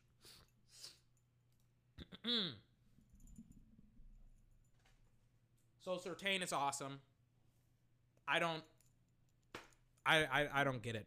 I really really don't. I don't get the narrative. I don't get the rhetoric. I don't get any of that stuff. I don't. I think he's awesome. I think people are making a huge mistake other uh, by saying otherwise. but it is what it is. What happened? Did I just get an email about one of the orders? Yep. I got it like two hours, two to three hours after. After it arrived.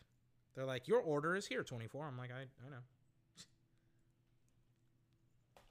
So yeah, Patrick Surtain, easily one of the best corners in the um in, in college football. I, I, I would I would take him. I would take him. I think he's a top five, top eight draft pick. Like there's certain guys. I, I talked about it with quarterbacks, right? Like there's uh, like it, it used to be like if you're a top five quarterback, you're an elite level quarterback, right? And there's nobody else that's elite.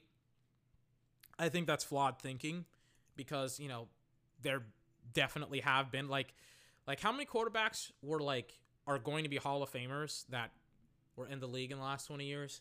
Tom Brady, Drew Brees, Aaron Rodgers, Peyton Manning,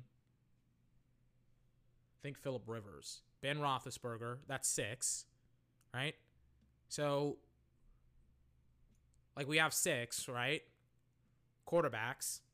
So what? So what? Like like Ben Roethlisberger's not an elite quarterback, or there were points like right now he he isn't. But like my point is right in the heyday of all of those quarterbacks, Tom Brady, Aaron Rodgers, Drew Brees, uh, Peyton Manning, Ben uh, Ben Roethlisberger, and Philip Rivers. Right, those six guys. And maybe you can even put in Eli as well. I think Eli's a Hall of Famer, but I don't think he was like elite for all of his career. But I think those guys that I just mentioned, maybe not Philip Rivers so much, but uh, he he definitely had some years that he was elite, but maybe not like for his entire career. But my point is, is like those guys are are, are Hall of Famers. The majority of them had years where they were elite and things of that nature, and there's six quarterbacks instead of five. The point that I'm trying to make here is that you can have more elite quarterbacks uh, than just like that are um, that are you know then you can have more than five elite quarterbacks is what I'm trying to say. And I think that you can have a similar premise with the draft. I think there's more than just five players that can be in the top five. Like, for example, there's probably going to be Penei Sewell, Trevor Lawrence, Justin Fields. I'll get to him in a couple of minutes. Um, Micah Parsons, DeVonta Smith, Ja'Marr Chase, Patrick Surtain, Caleb Farley. I would be happy if all five of those guys were in the top five. Some of those guys were like, some of those guys like a little bit later in the top five, in my opinion. But like four or five. but like, like, like if, for example, Patrick Surtain was like the fifth overall draft pick, I would be like, yeah, that makes sense. Or Micah Parsons was the fifth or fourth, I would be like, yeah, that kind of makes sense. Maybe not third overall, but yeah, like fourth, fifth. I'm like, yeah, that makes sense. Let me take a swig.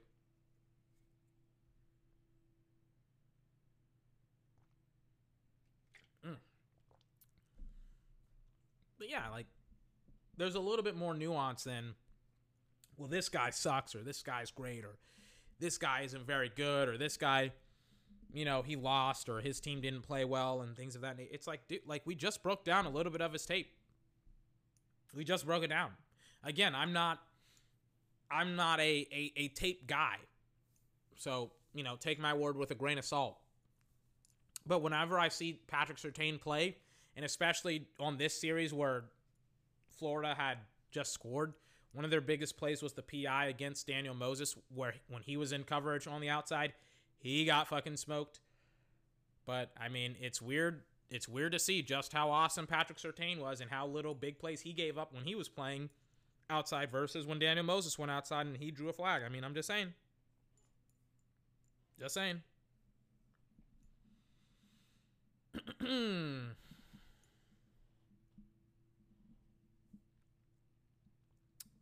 So, anyways, um, Patrick Surtain. Wow, we're already two hours into the show and we still haven't gotten anywhere near where I want to get to. But yeah, Patrick Surtain is a pretty awesome, awesome cornerback. I would draft him. I hope the Dallas Cowboys. I really, really hope that the Dallas Cowboys draft him in the first round. I'm not gonna lie to you, and kind of like go with what you got here on, on linebacker. You may kind of come to regret it because Micah Parsons is awesome. But the good news is Dallas is going to get a top tier player for their defense. They're going to get Micah Parsons or Patrick Surtain or Caleb Farley. They just are. They're just going to get him. You know, there's three defensive players, or God help you, they're going to get fucking DeVonta Smith or Ja'Marr Chase or Penei Sewell or one of those guys. They're gonna get they're gonna get a, a really really awesome player in the first round. So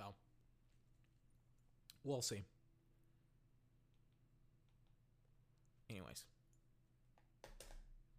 let me pull up something else that I got for you today. I have so many gosh darn tabs open up right now. It's kind of like making my computer bug out. Way too many tabs. Why is this tab a thing? Get this thing off. Like, I don't even know why I have that tab on. So, this morning, I was looking up. I was, uh, you know, I was on my phone. As I was kind of like in my bathroom break. I'm not going to lie to you. I was on my phone. I was looking up some stuff. I was going through my daily routine of reading articles seeing if there's something that I want to actually cover and things of that nature. And one kind of stood out, right? And it was by, I'm guessing, a Dallas Cowboy reporter. I'm not going to tell you the outlet. I don't want to, I'm going to talk very negatively about this, and I don't necessarily want to send like directly negative feedback their way or whatever. I'm just going to kind of, um, you know, go about this in a semi positive way by not just saying this person from this outlet wrote this article that I'm going to bash for like the next 10 to 20, maybe 30 minutes. I'm not going to do that.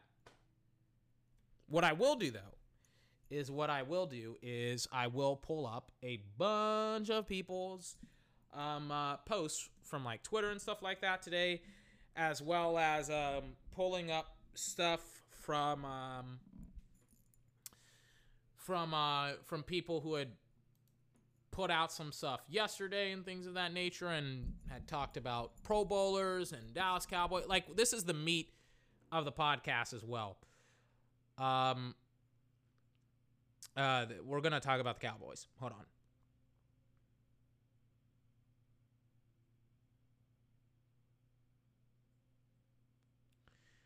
Do, do, do, do, do. I'm like looking at something here.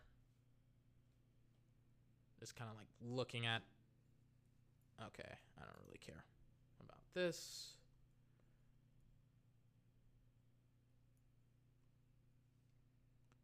Blah, blah, blah, blah, blah.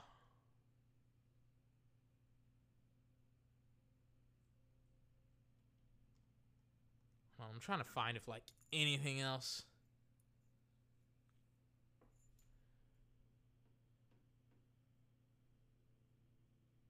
Really? They're, oh my god, this is like, holy shit, this is like, man, way too many fucking people tweet. way too many fucking people tweet. Way too much shit, bro. Like, I remember, hold on, let me sit down. I'm like, I'm on somebody's Twitter right now that I was like gonna quote, and I still am. Holy shit, man. Today, this person probably like tweeted out how much? How much? Like, how much tweeting can people do, man? Honestly, bro. I said like, holy shit, man. Like, I mean, God, this person tweets like a motherfucker. And it's like I'm reading it. It's like, holy shit, bro.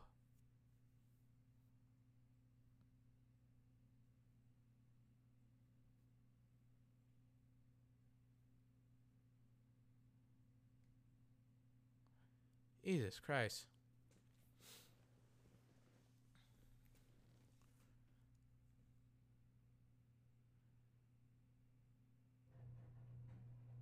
I'm kind of just like reading somebody's Twitter right now.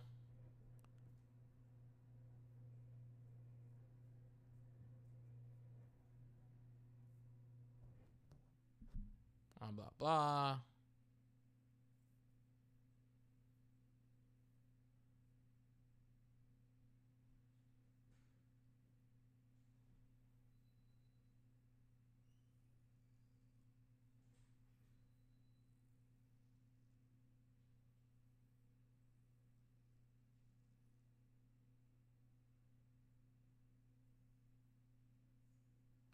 The fuck is this? Can we like stop treating Jerry Jones's words as gospel, man?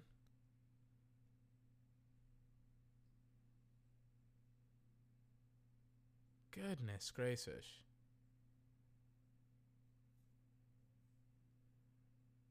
I'm not to say who tweeted this out. God, man. People like people take Jerry Jones's words way too seriously, bro.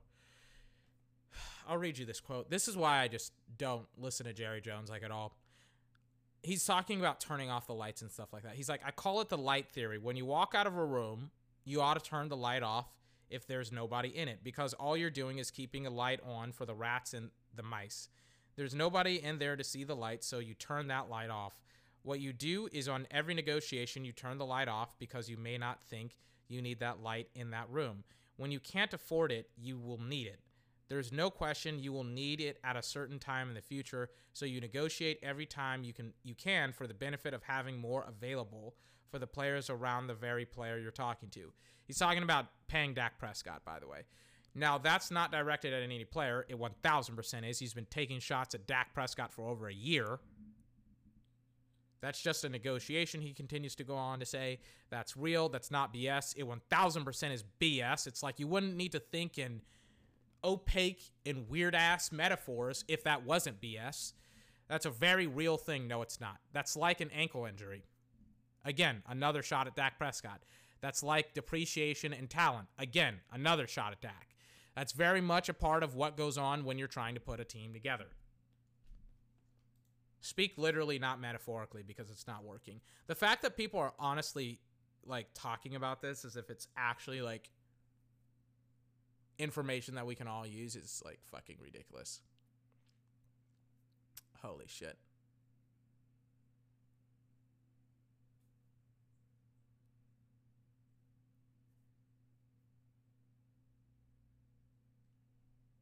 Goodness gracious, dude. I just, oh my God. So, the part of the podcast that I was going to transfer to, I now have to take off. I cannot stand these Dallas beat reporters, man. I just can't. Oh my god. What are they doing? Why are they giving a platform to Jerry Jones to just like speak utter nonsense? Like I may like I think the last time that I looked at a Jerry Jones quote may have been a couple of weeks ago. Like I just I just am done with taking him seriously. And even today, when I like say something of his, it's not to take him seriously. It's just to be like, look how ridiculous this guy is. And look at how ridiculous the people who cover him are. As if what he's saying is intelligible at all. It's so fucking dumb. Holy shit, bro. Like, this is what people, this is who people are covering right now? Really? This is what you guys want? Dumbass Jerry Jones quotes that are like unintelligible dribble. God, man. And the thing that like weirds me the fuck out about this is that these are like seasoned fucking journalists. That's the sad fucking thing. That's the thing where I'm like, whoa.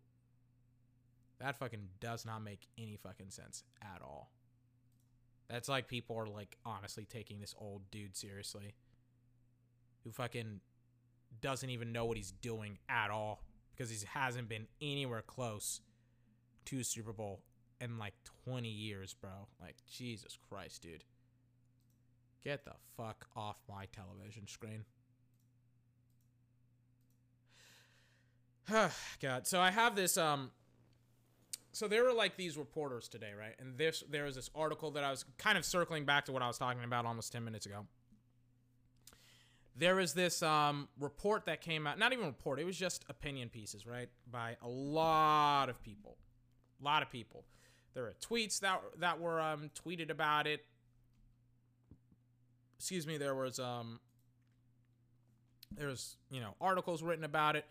Probably people were talking about it as well, saying like, hmm, you know, the Cowboys for the first time in almost 30 years, they're like they just don't have any football players go to the Pro Bowl. Oh my God, are you kidding me? Really? It's like yes, really, yes the Cowboys for the first time. If you did not understand what I was saying, because you know that's uh like it, it was almost unintelligible. I sounded like Scooby Doo or some weird shit like that. But um, yeah, the Dallas Cowboys they haven't been to uh they they've always had a Pro Bowler in the Pro Bowl since 1989. Um, I think the Pro Bowl is a little bit of a joke. I think that the All Star voting is a little bit of a joke. I think even all NBA teams, all NFL teams, all pro teams are a little bit of a joke because the media votes on them. I think the Hall of Fame is a little bit of a joke because people who fucking think that Drew Pearson doesn't deserve to be in the Hall of Fame are ridiculous. So yeah, I think all of those institutions institutions are a little bit of a joke.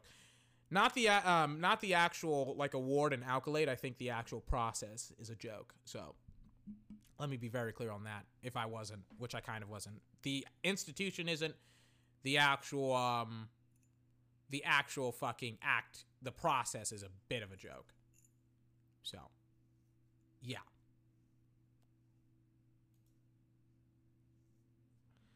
But um a lot of people are talking about pro bowlers and things of that nature for the Dallas Cowboys and how the Dallas Cowboys don't have any pro bowlers. I don't give a fuck. They don't deserve it maybe not they don't deserve it, but there's certain people on that team that doesn't fucking deserve that fucking award, that accolade to be a Pro Bowler. Right? Some people are going to say, "Oh man, like like this player deserves to have this player deserves to fucking um, be a Pro Bowler or whatever." And blah blah blah blah blah. And I keep hearing it. I fucking keep hearing it, and it's and it's like no. No, they don't. Nobody on that team deserves to be a Pro Bowler. And some maybe maybe besides Dalton Schultz, who's had a good year this year for you know a tight end, his numbers comparatively to like Evan Engram are better than Evan Engram's. I don't care. I don't care. Amari Cooper. Some people are like, why isn't he a Pro Bowler? Because I think they have DK Metcalf, DeAndre Hopkins. Who who's the Pro Bowlers for the NFC this year? Davante Adams, DeAndre Hopkins, DK Metcalf, Justin Jefferson, all of them have had better years than Amari Cooper. It's not his fault, by the way. It's not Amari. It's not because Amari Cooper has fallen off or whatever. It's literally because his quarterback sucks and he hasn't had Dak in like two months. That's why Amari Cooper's numbers have dropped off. He's gonna have a thousand yards this season because he's Amari Cooper and he's awesome. But still, like, what do you want him to do? Like, he can't make chicken salad out of chicken shit. He kind of can, you know, he kind of can because he's had a pretty good season this season, but still, like, I'm not mad that Amari missed the playoffs, or not the playoffs, the Pro Bowl. I'm not even mad that Dalton Schultz missed the playoffs as well, or damn it, the Pro Bowl. Amari and Dalton and Zach, even, they were probably the only guys that deserved to get in, but beyond that, I'm fine with what is uh, what is going to the Pro Bowl this year.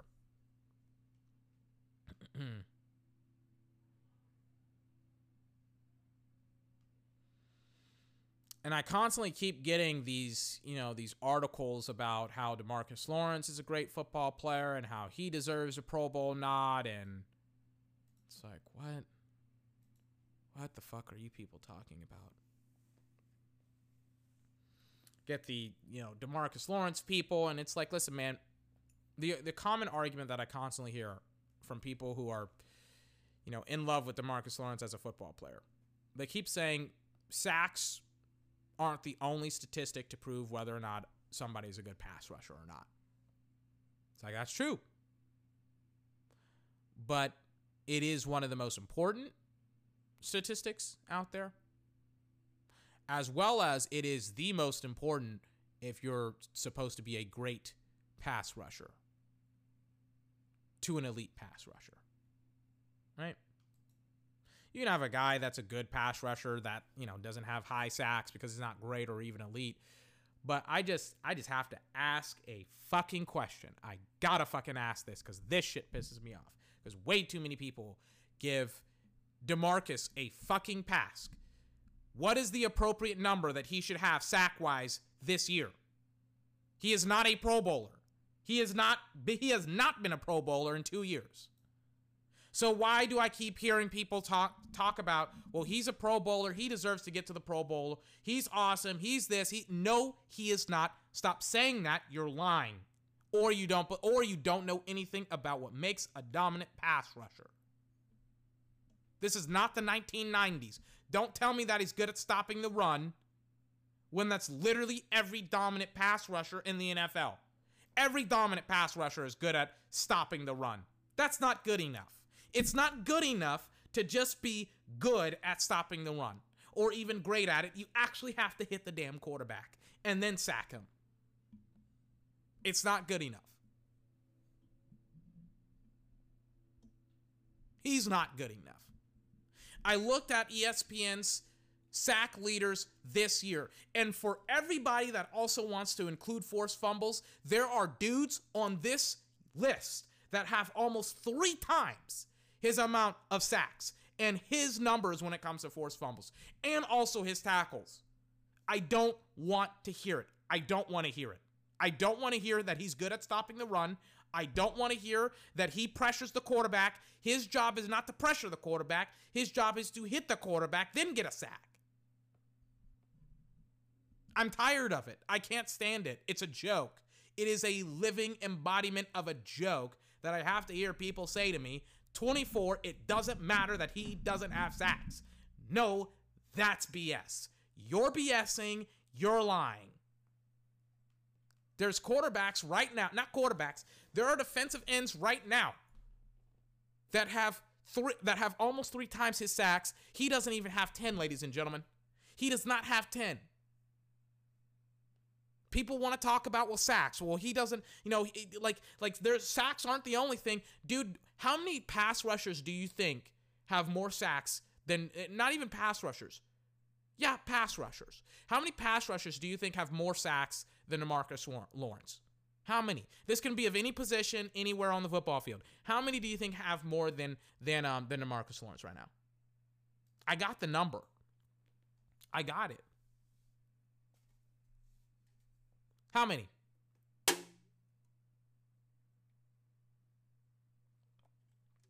It's over 40. It's over 40. Let me repeat that. It's over 40. Over 40.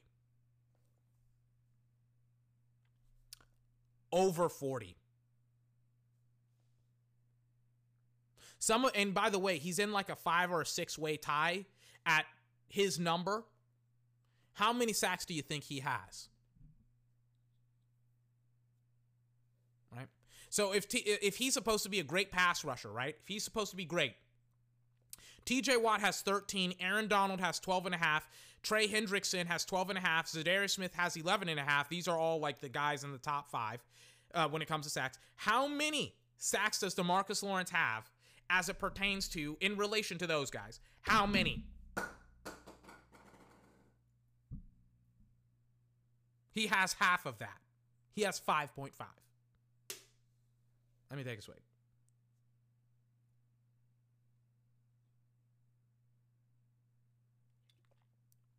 He has 5.5. 5.5 in 12 weeks. He is in a one, two, three, four, five, six way tie with Ryan Kerrigan Dawuane Smoot, Carl Lawson, Derek Barnett, and Chase Young. Oh, and by the way, the guy that Dallas gave up that went to Detroit, Everson Griffen, he has five sacks. But oh, 24, Demarcus Lawrence, he has four forced fumbles. So does JJ. Uh, TJ Watt has one. Aaron Donald has four. Za'Darius Smith has three. Haason Reddick has five What's the excuse? Oh, 24. He has a lot of tax. TJ Watt has 50. Za'Darius Smith has 48. Haason Reddick has 54. Myles Garrett has uh, 40. And I think he's been out on some of these games. Aaron Donald has 39 and he's been double and triple teamed and held the entirety of the game. Jamal Adams has nine and a half sacks at strong safety and he has 72 tackles. What is his excuse? What is the excuse? You can't even tell me he's getting double and triple teamed because TJ, Aaron Donald, they're all getting double and triple teamed. Aaron Donald's getting triple teamed.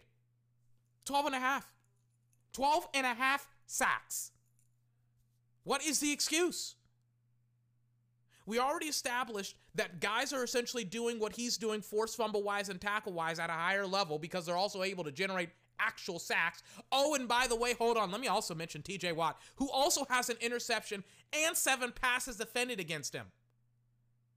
Demarcus Lawrence doesn't have an interception and only two passes defended. What like like like like like, like, what, what are we talking about here? What is the what is the goal? What is the why are we defending him? Why are people saying that he's a Kerry Hyder Jr. that you gave up last year? You gave him up has seven sacks. Seven and a half sacks. Let me don't let me not shortchange him. Seven and a half. DeForest Buckner, who plays defensive tackle, has seven and a half. He went, I looked at his numbers. In fact, I got his numbers pulled up right here. Demarcus Lawrence will go months, excuse me, a month without having a sack. He went four games without going without having sack in the week in the opening week.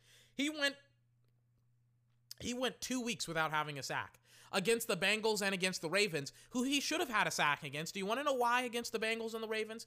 Because the Bengals and the Ravens, they both have suspect right, right tackles. He should have mauled them like a grizzly bear. One sack against the Eagles without Lane Johnson, if I'm not mistaken. Or better yet, Lane Johnson was hurt. You can't generate pressure against Carson Wentz when Carson Wentz holds the ball like nobody's business and without his right tackle and Lane Johnson. Are you bleeping kidding me? What about the Cardinals? Zero sacks against them. The Browns, no no sacks against them. Browns right tackle's terrible. TJ Watt ate him for breakfast. If he's supposed to be a great defensive end, he should have more sacks. He only has five. It's not that having five is the expectation, it is a anomaly for a guy at his level to have only five and a half sacks, and we're almost done with the season. There's two weeks left. And people are clapping it up. Woo! Five and a half. That gets the job done. Overpaid, overrated. When is he supposed to show up? Dak shows up even when he's not supposed to. Even when even when even when he was was getting his tail whipped by all of those teams at the beginning of the season, Dak showed up. Why can't Demarcus Lawrence? He hasn't shown up in two years. He hasn't had a, sa- a season where he's had 10, and, 10 or more sacks. Some of these guys get 10 or more sacks in their sleep. Are you kidding me? Excuses. Are you kidding me? Trey, and, and by the way, to every reporter, every Dallas Cowboy reporter that talked about how Demarcus Lawrence deserves a spot in the Pro Bowl, shame on you. Shame on you. Do you want to know why? Because I'm looking at Trey Hendrickson, the guy who absolutely mauled. Who did the Saints play uh, this past Sunday? Who did he maul? Who were the Saints against? Completely forgot who the Saints were against. But I remember that guy, Trey Hendrickson. He was mauling. Who's the quarterback? He was mauling Patrick Mahomes. Mauled him like a grizzly bear. Left his carcass outside for all the other animals to realize this is grizzly territory. He has the second most sacks in the league at 12 and a half. He didn't get into the Pro Bowl. He absolutely deserves to get into the Pro Bowl. He is awesome.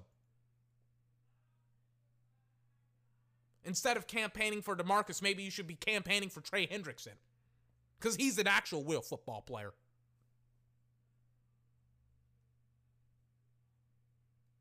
Leonard Williams, he didn't get in.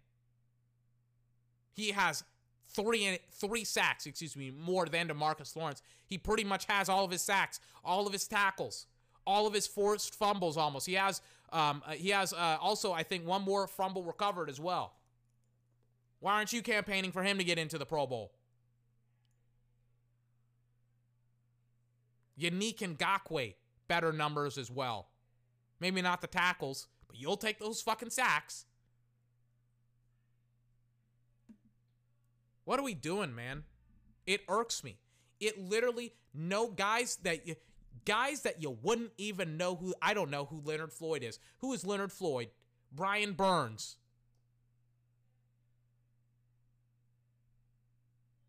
Some of these guys I know. Dennis Gardeck, right?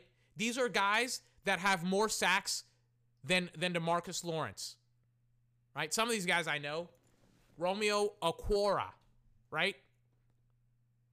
Kerry Hyder Jr., a guy that Dallas fucking gave up more sacks than Demarcus. Denico Autry. You know who he is? I don't. He has more sacks. Dennis Gardeck. Already talked about him. Malik Reed. Carlos Dunlap, who's on his second team this season. This season. More sacks.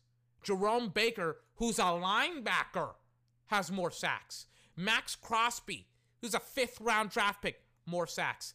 David, I can't even say his last name. Oh, more sacks than Demarcus Lawrence. Ryan Kerrigan has the same amount, and he's old and washed up. Maybe not old and washed up, but he's old. Are you kidding me? Demarcus Lawrence, he's he's a great football player. He's getting he's getting robbed. Let's continue forward with this. Dallas right now is at, it, like, and, and, just so we're clear on how bad da- Dallas is when it comes to pass rushing and things of that nature. Dallas ha- is giving a um a 102.6 passer rating. Passer rating when people throw against them. 102.6 this year. It ranks 27th in the league. Dallas, their sack percentage is 5.47, 19th in the league. That's below average. And then their sacks per game is 1.9 per game, which again is 20th in the league. And they have the audacity, journalists have the audacity to try and BS me and tell me Demarcus Lawrence deserves to be in the Pro Bowl. Are you bleeping kidding me? And then they want to bring up, well, Chase Young got into the Pro Bowl this year. Chase Young didn't deserve to be in the Pro Bowl this year. Trey Hendrickson did. But because Washington and they got a lot of hype and stuff like that, and how great Washington's defense is playing, they're like, put Chase Young in. Don't put Trey Hendrickson in. Ridiculous. Neither one of them deserved to get in.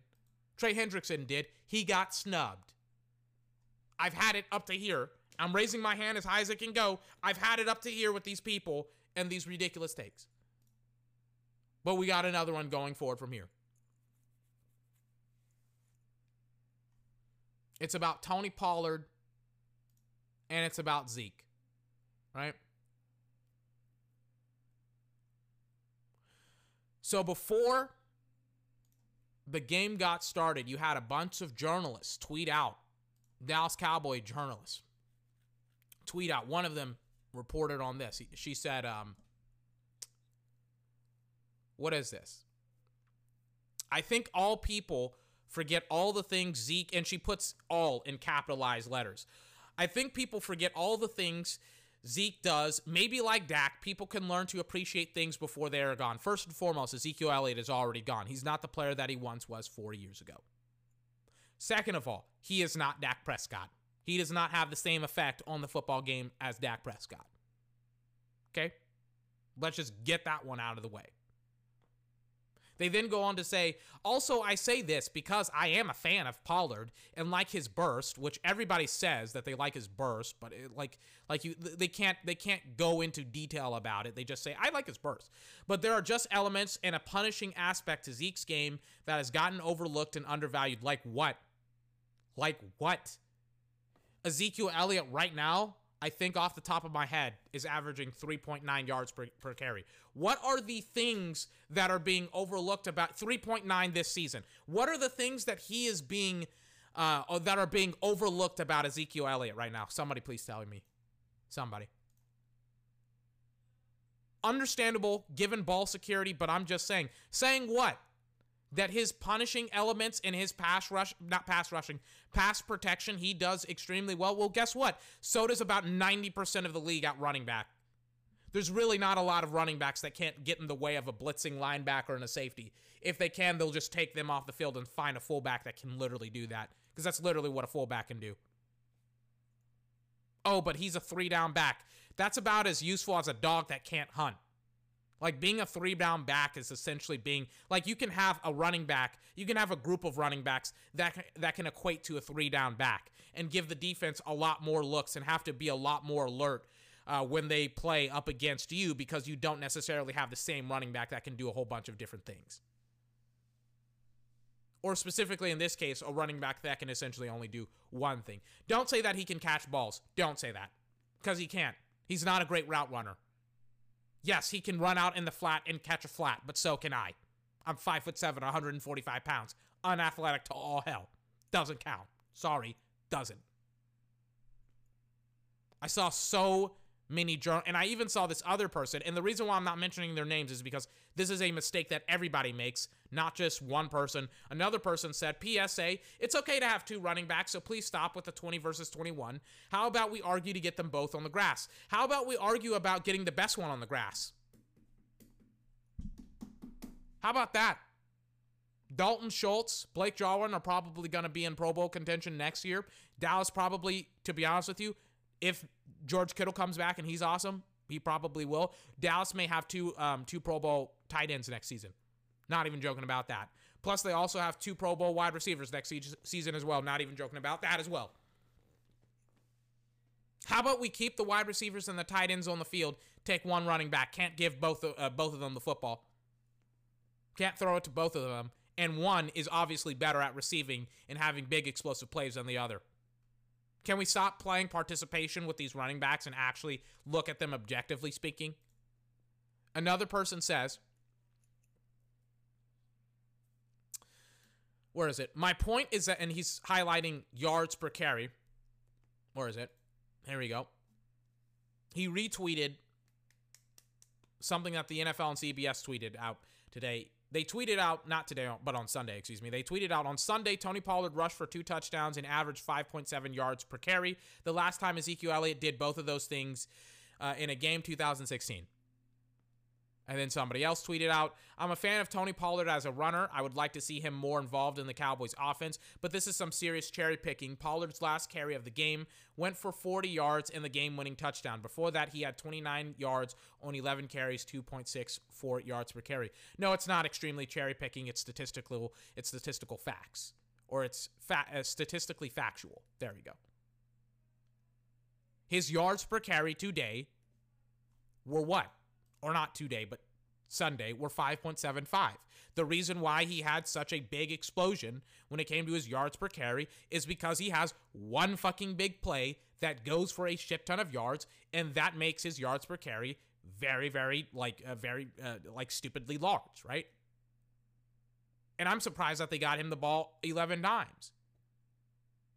But more specifically than that, they didn't give it. They got him the ball 11 times uh, on the uh, on, on the ground, but through the air, I think he got another 60 yards as well.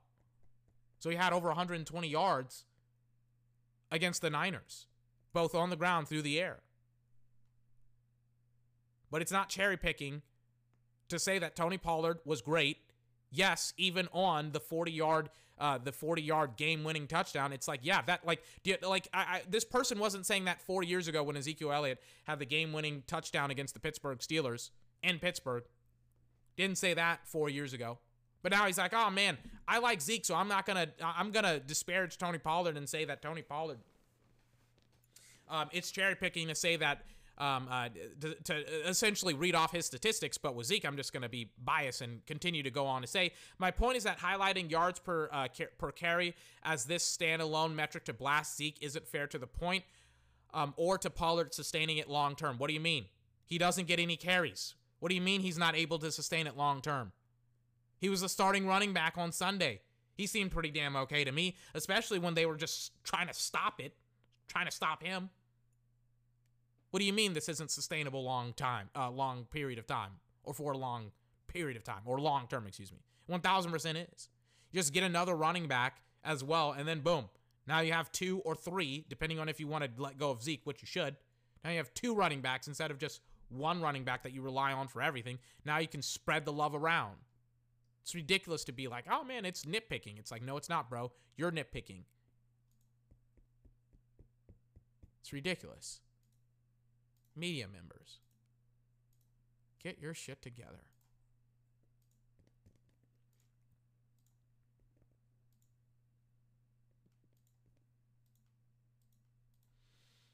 Hmm. By the way, I was looking at um what was I looking at today? I was looking at um I was looking at the rules for hard knocks the other day. The rules being to get onto hard knocks, you must you must have retained a head coach beyond his first year. Check for Dallas. Have not been on the show in the last 10 years. Check. Have not made the playoffs in the last two seasons. Check. I think Dallas is going to be on hard knocks this season. I don't think Mike McCarthy is going to be in love with it, but I'm pretty sure Jerry's going to be like, okay, guys, we did this your way. We didn't fucking um, broadcast the blue and white scrimmage. What we're going to do instead, because we also got flexed out of a Sunday night football game, well, to you know to generate interest in the Cowboys, and because I'm Jerry Jones and I care more about interest in the Cowboys than actually winning football games. Um, but because of that, because of what happened this year, I want to generate, you know, interest once again, and I'm going to um to have the Cowboys be on hard knocks. Book it. Book it.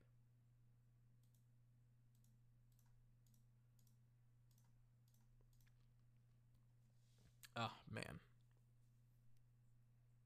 What an annoyance about the Cowboys.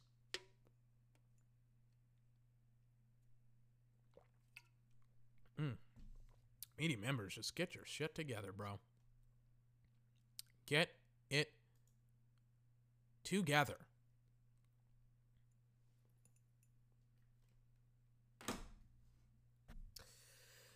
Oh, man. Spent the last hour talking about the Cowboys, spent the first hour talking about PS5. Let me go back to college football. A lot of people are starting to sell stock on, on Justin Fields. Because a lot of people didn't see him in the regular season. I saw him in the regular season. A lot of people are like, man, like Justin Fields doesn't really play well on, you know, against other teams and things of that nature. And it's like, come on, guys. You didn't watch the games, did you? You didn't watch him against, I think, Michigan State, who, like, he struggled with as well. You didn't watch him, did you? So now a lot of people are panicking and they're like, man, like Justin Fields, he didn't look sharp. J- Justin Fields looked like Justin Fields to me on Saturday. Like the thing that shocked me about Justin Fields was just how badly he played versus like everybody else. Maybe not everybody else, but like versus um versus um who's he who's he against on Sunday? On Saturday? Versus Northwestern. Like it was surprising to me to see just how bad he was against Northwestern over like um over um overall, but yeah, like it was weird to see just how, you know, god awful he was. But for the most part, he was who I thought he was. We are who we thought they were, who we thought they were, and we let him off the hook. And that ridiculous saying, yeah, he was exactly who I thought he was. It's not a terrible thing. It is, you know, reality.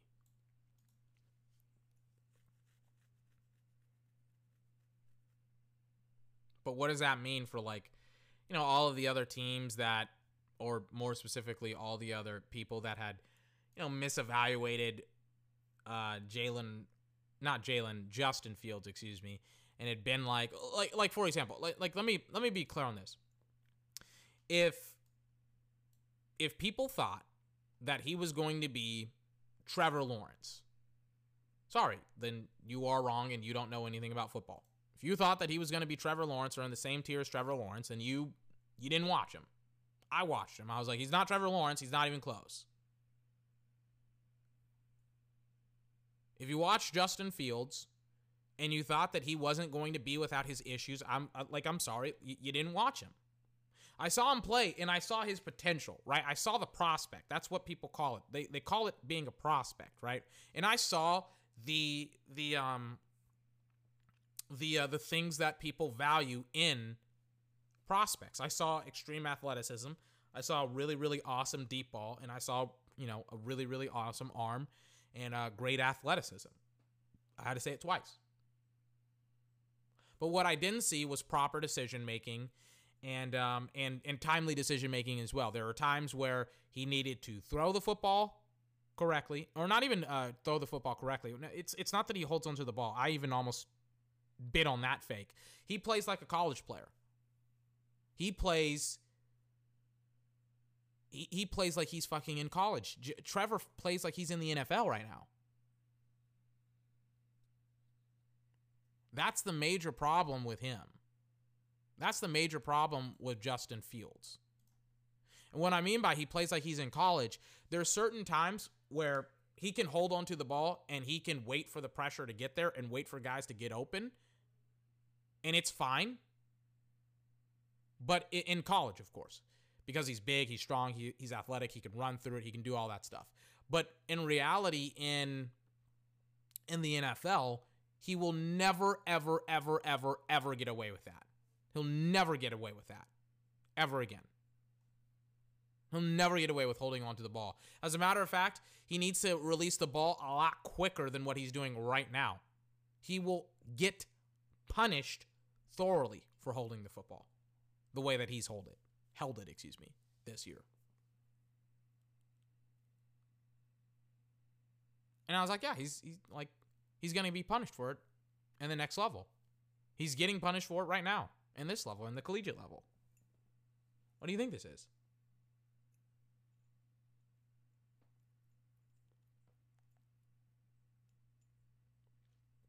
Is it a surprise to me that he performed terrible in some instances against Northwestern? No, not really. Especially the way that he plays. I'm like, no, not really. The bigger surprise, once again, to me is the reaction.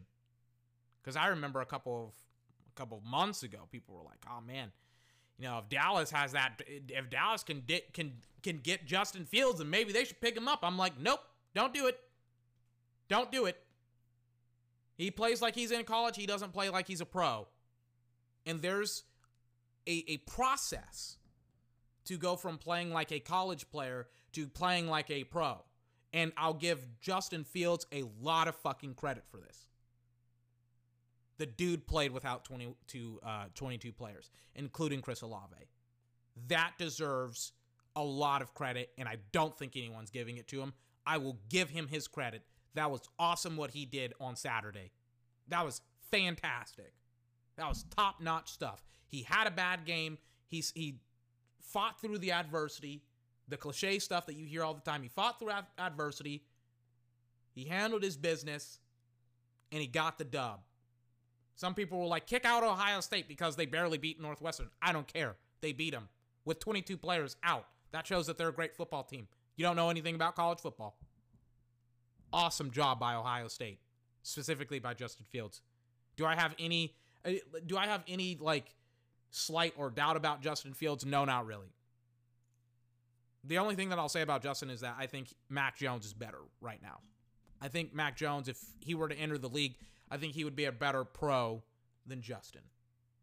But if we're talking about potential, then yeah, I think Justin has the better potential than Mac Jones. I think whenever people see talent, they think Patrick Mahomes, Aaron Rodgers, proper application of the talent meets proper application of talent meets technique and mechanics and decision making and knowledge of the game and things of that nature.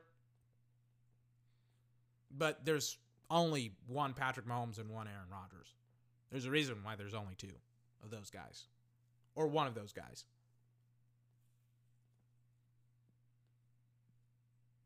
I would rather take the guy who's able to play the position at a high level because he's worked, maybe not worked at it, but he has the mechanics and the technique down already than somebody who has the potential to play the position at a high level.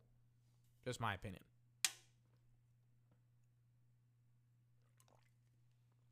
Mm. Let me stand up.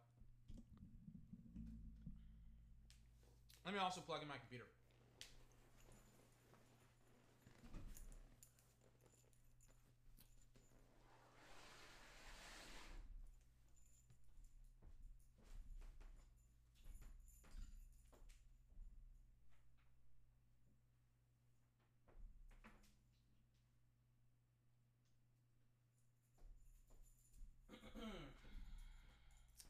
Sorry about that. Kind of transitioning on and talking about that and things of that nature about you know uh you know potential and who's pro and who's not a pro and things of that nature. I talked about how I think Mac Jones is a pro. Let me talk about somebody else who I think is a pro.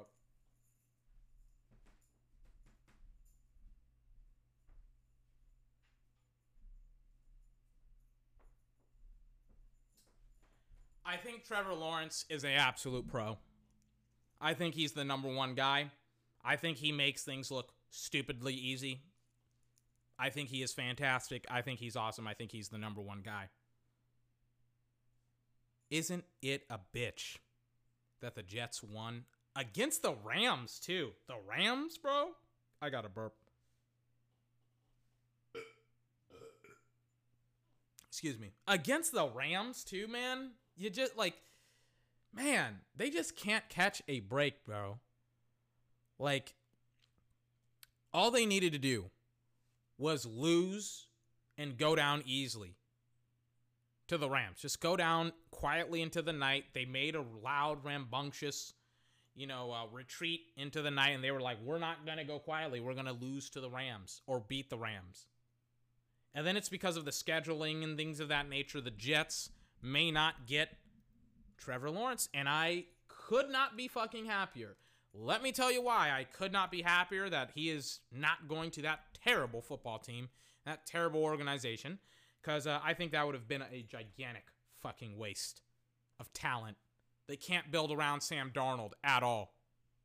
They can't give him offensive line help at all. They can't give him a running back. They can't get him a wide receiver. They can't get him a tight end. Do you want to know what Jacksonville already has? They already have the wide receiver in Laviska Shenault. They have already the running back in James Robinson, and they've shown an ability to be able to draft well with getting Laviska Shenault, who, by the way, I should give a lot more fucking credit to. Let me look up his numbers as well.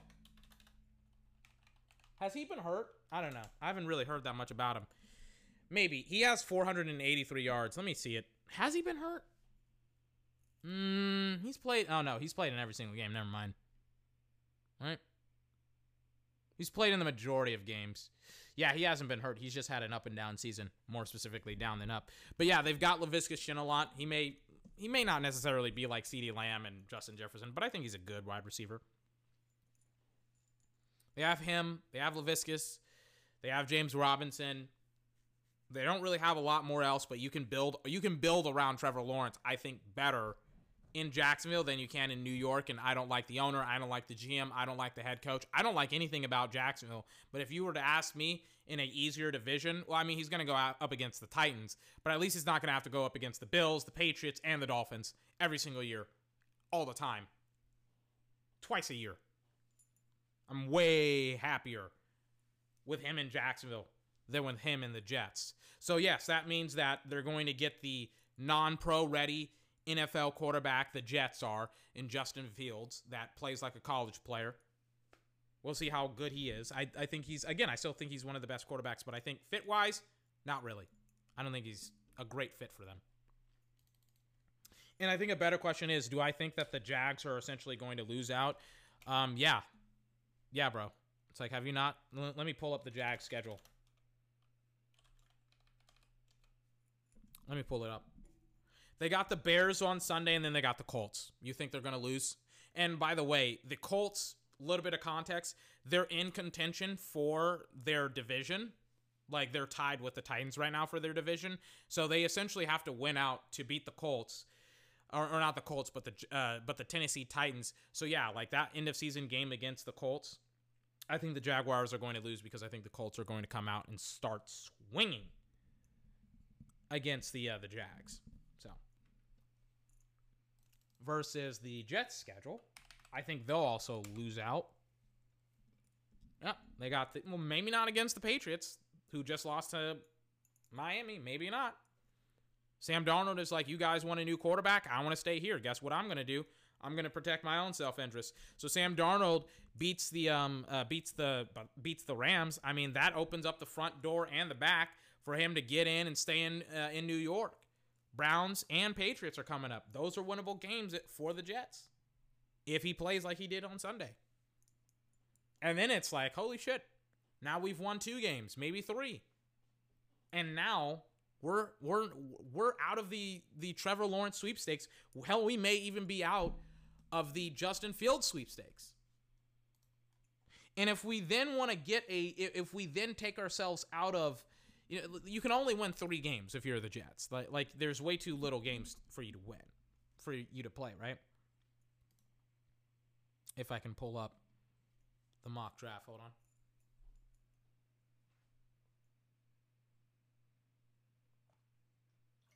Mm. The web page is not loading at all. Let me refresh it.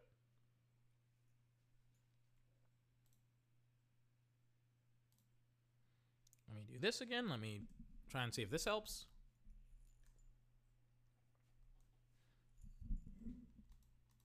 Let me go and try and go on the mock draft network on Google, on Google Chrome.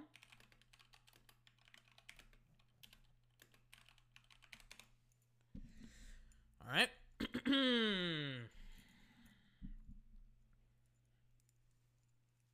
cool. Does exactly what I want it to do, when I want it to do it, how I want it to do it. Get off my computer.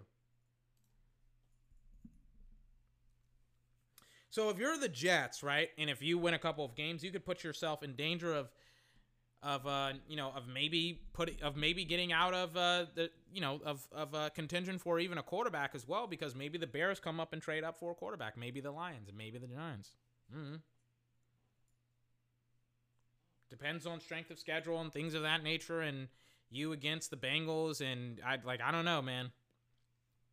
They got a lot of work to do, a lot of work to do.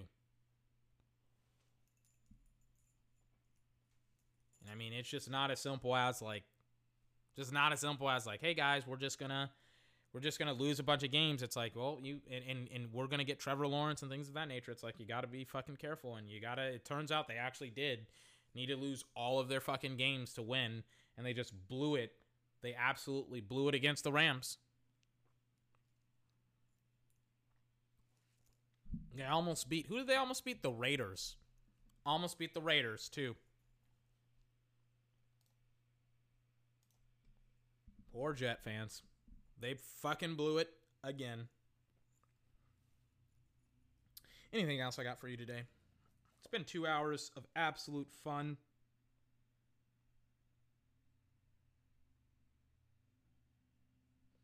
Oh, yeah, I got like two more things to talk about. I'm not really going to talk about the Leighton Vander Esch injury because it's pretty obvious he's injury prone if um if Dallas wants to draft a linebacker, Nick Bolton is going to be there. Shout out to Jeff, Jeff Kavanaugh.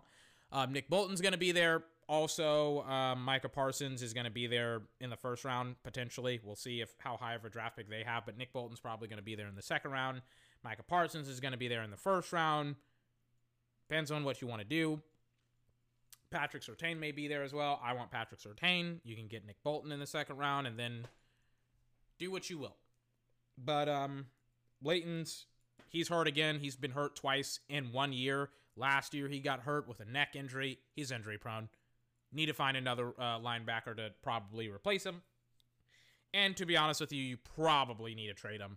um, next year or the year after that, depending on if his play uh, continues to decline or whatever you want to, what, whatever. Shout out to everybody who was like, let me find that clip. Let me find that clip of. You know, I'm not going to find a, that clip that I always used to play because a lot of people in Dallas love Jason Garrett. I mean, I remember somebody was like, um, you know, what's uh, what's one of the good things about Jason Garrett as a head coach? And I was like, and they were, I gotta fucking find that clip, bro. That clip. It was during like the Cowboys bye week. I gotta find it again. I feel like I've played played um one clip way too fucking much, but I'll play this clip. Hold on. Hold on.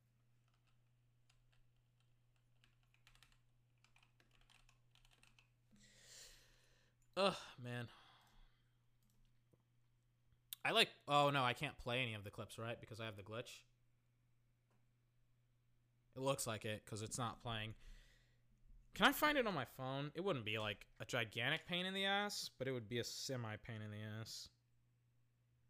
Oh yeah, hold on. Let me talk about this because um, it's been reported right now that Mike Tomlin is going to have a talk with Juju about dancing on teams' logos. Which, if you've listened in to the podcast for like the last couple of days, you know how much I dislike dancing on logos. The article, and I didn't read this. I was looking at it when I was taking my bathroom break like an hour ago. The article reads like this Steelers wide receiver Juju Smith Schuster's fondness for filming pregame dance moves on the midfield logos of opposing teams has drawn negative reactions in recent weeks. Remember, he did it against the Cowboys, he did it against the Jags, he did it against the Bills, he did it against the uh, the Bengals. He did it against a lot, and I think he even did it on the, his own logo as well. So you know he, he's pretty consistent on dancing on fucking logos. But yeah, I didn't like it. I, I was like, it's kind of disrespectful. You're painting a target on your back. Please, for the love of God, stop doing it. He didn't. He got blown up against the Bengals, and then um, the Bengals, they were talking a lot of trash to the Steelers last night, uh, specifically the guy that blew up Juju. Continuing forward, Bill safety Jordan Poyer said it gave the Buffalo defense extra fire, and Bengals safety Von, Millet, uh, Vonn Bell, excuse me, called it disrespectful before blasting Juju Smith-Schuster with a huge hit that resulted in a fumble in Monday night's loss for the Steelers, not for the Bengals. During a Tuesday video conference, Steelers head coach Mike Tomlin was asked about uh, Smith Schuster's dancing. Tomlin said that he doesn't think the wideouts moves are legitimate motivation for what's gone down on the field the last two weeks, but that he will have a conversation with Smith Schuster, with Smith Schuster about it. Essentially, he's saying he doesn't want to admit that the teams are kind of the other teams are kind of right in getting pissed off about Juju dancing on the logos, but he's also going to talk to him. And by talk to him, he's going to tell him to stop it. Tomlin said that the conversation would be about respect, and we'll have to wait a week to see if there's a change to Smith Schuster's routine because the Steelers are at home against the Colts this Sunday.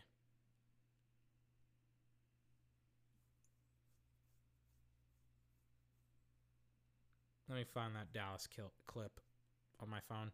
I just realized like how faster my phone is in loading shit and like on the internet and looking shit up than my computer. But I can't like filter sound through my computer and stuff like or not through my computer but through my phone. Let me find it. Wow, they have a lot of shit. Why is why do they post so much shit on their YouTube, bro? This is a week ago. How much shit do you need? This is all like useless content, too.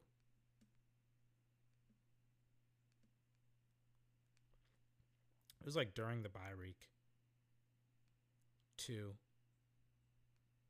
I may not be able to find it because of uh because of like how far back it was and how like buried it is and just content and shit like that. Content, excuse me.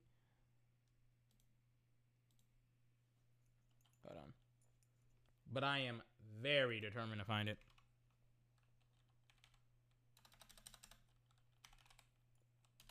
I should be able to find it in like my um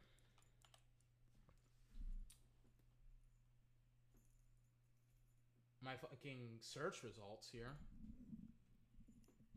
Or not search results, but like browser history. What is this? Let me just do this. Let me do this. And then this. Okay. And then let me exit out of this. Is this the one that I want?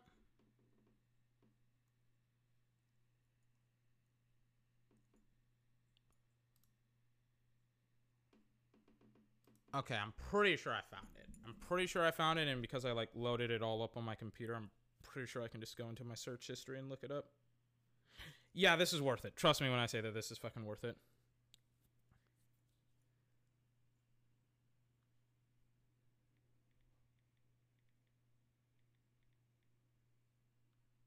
Hold on.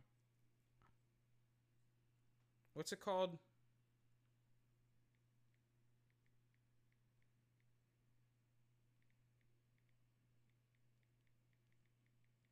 I'm typing it in right now. I'm trying to find it. This is it, right? Yeah, this is fucking it.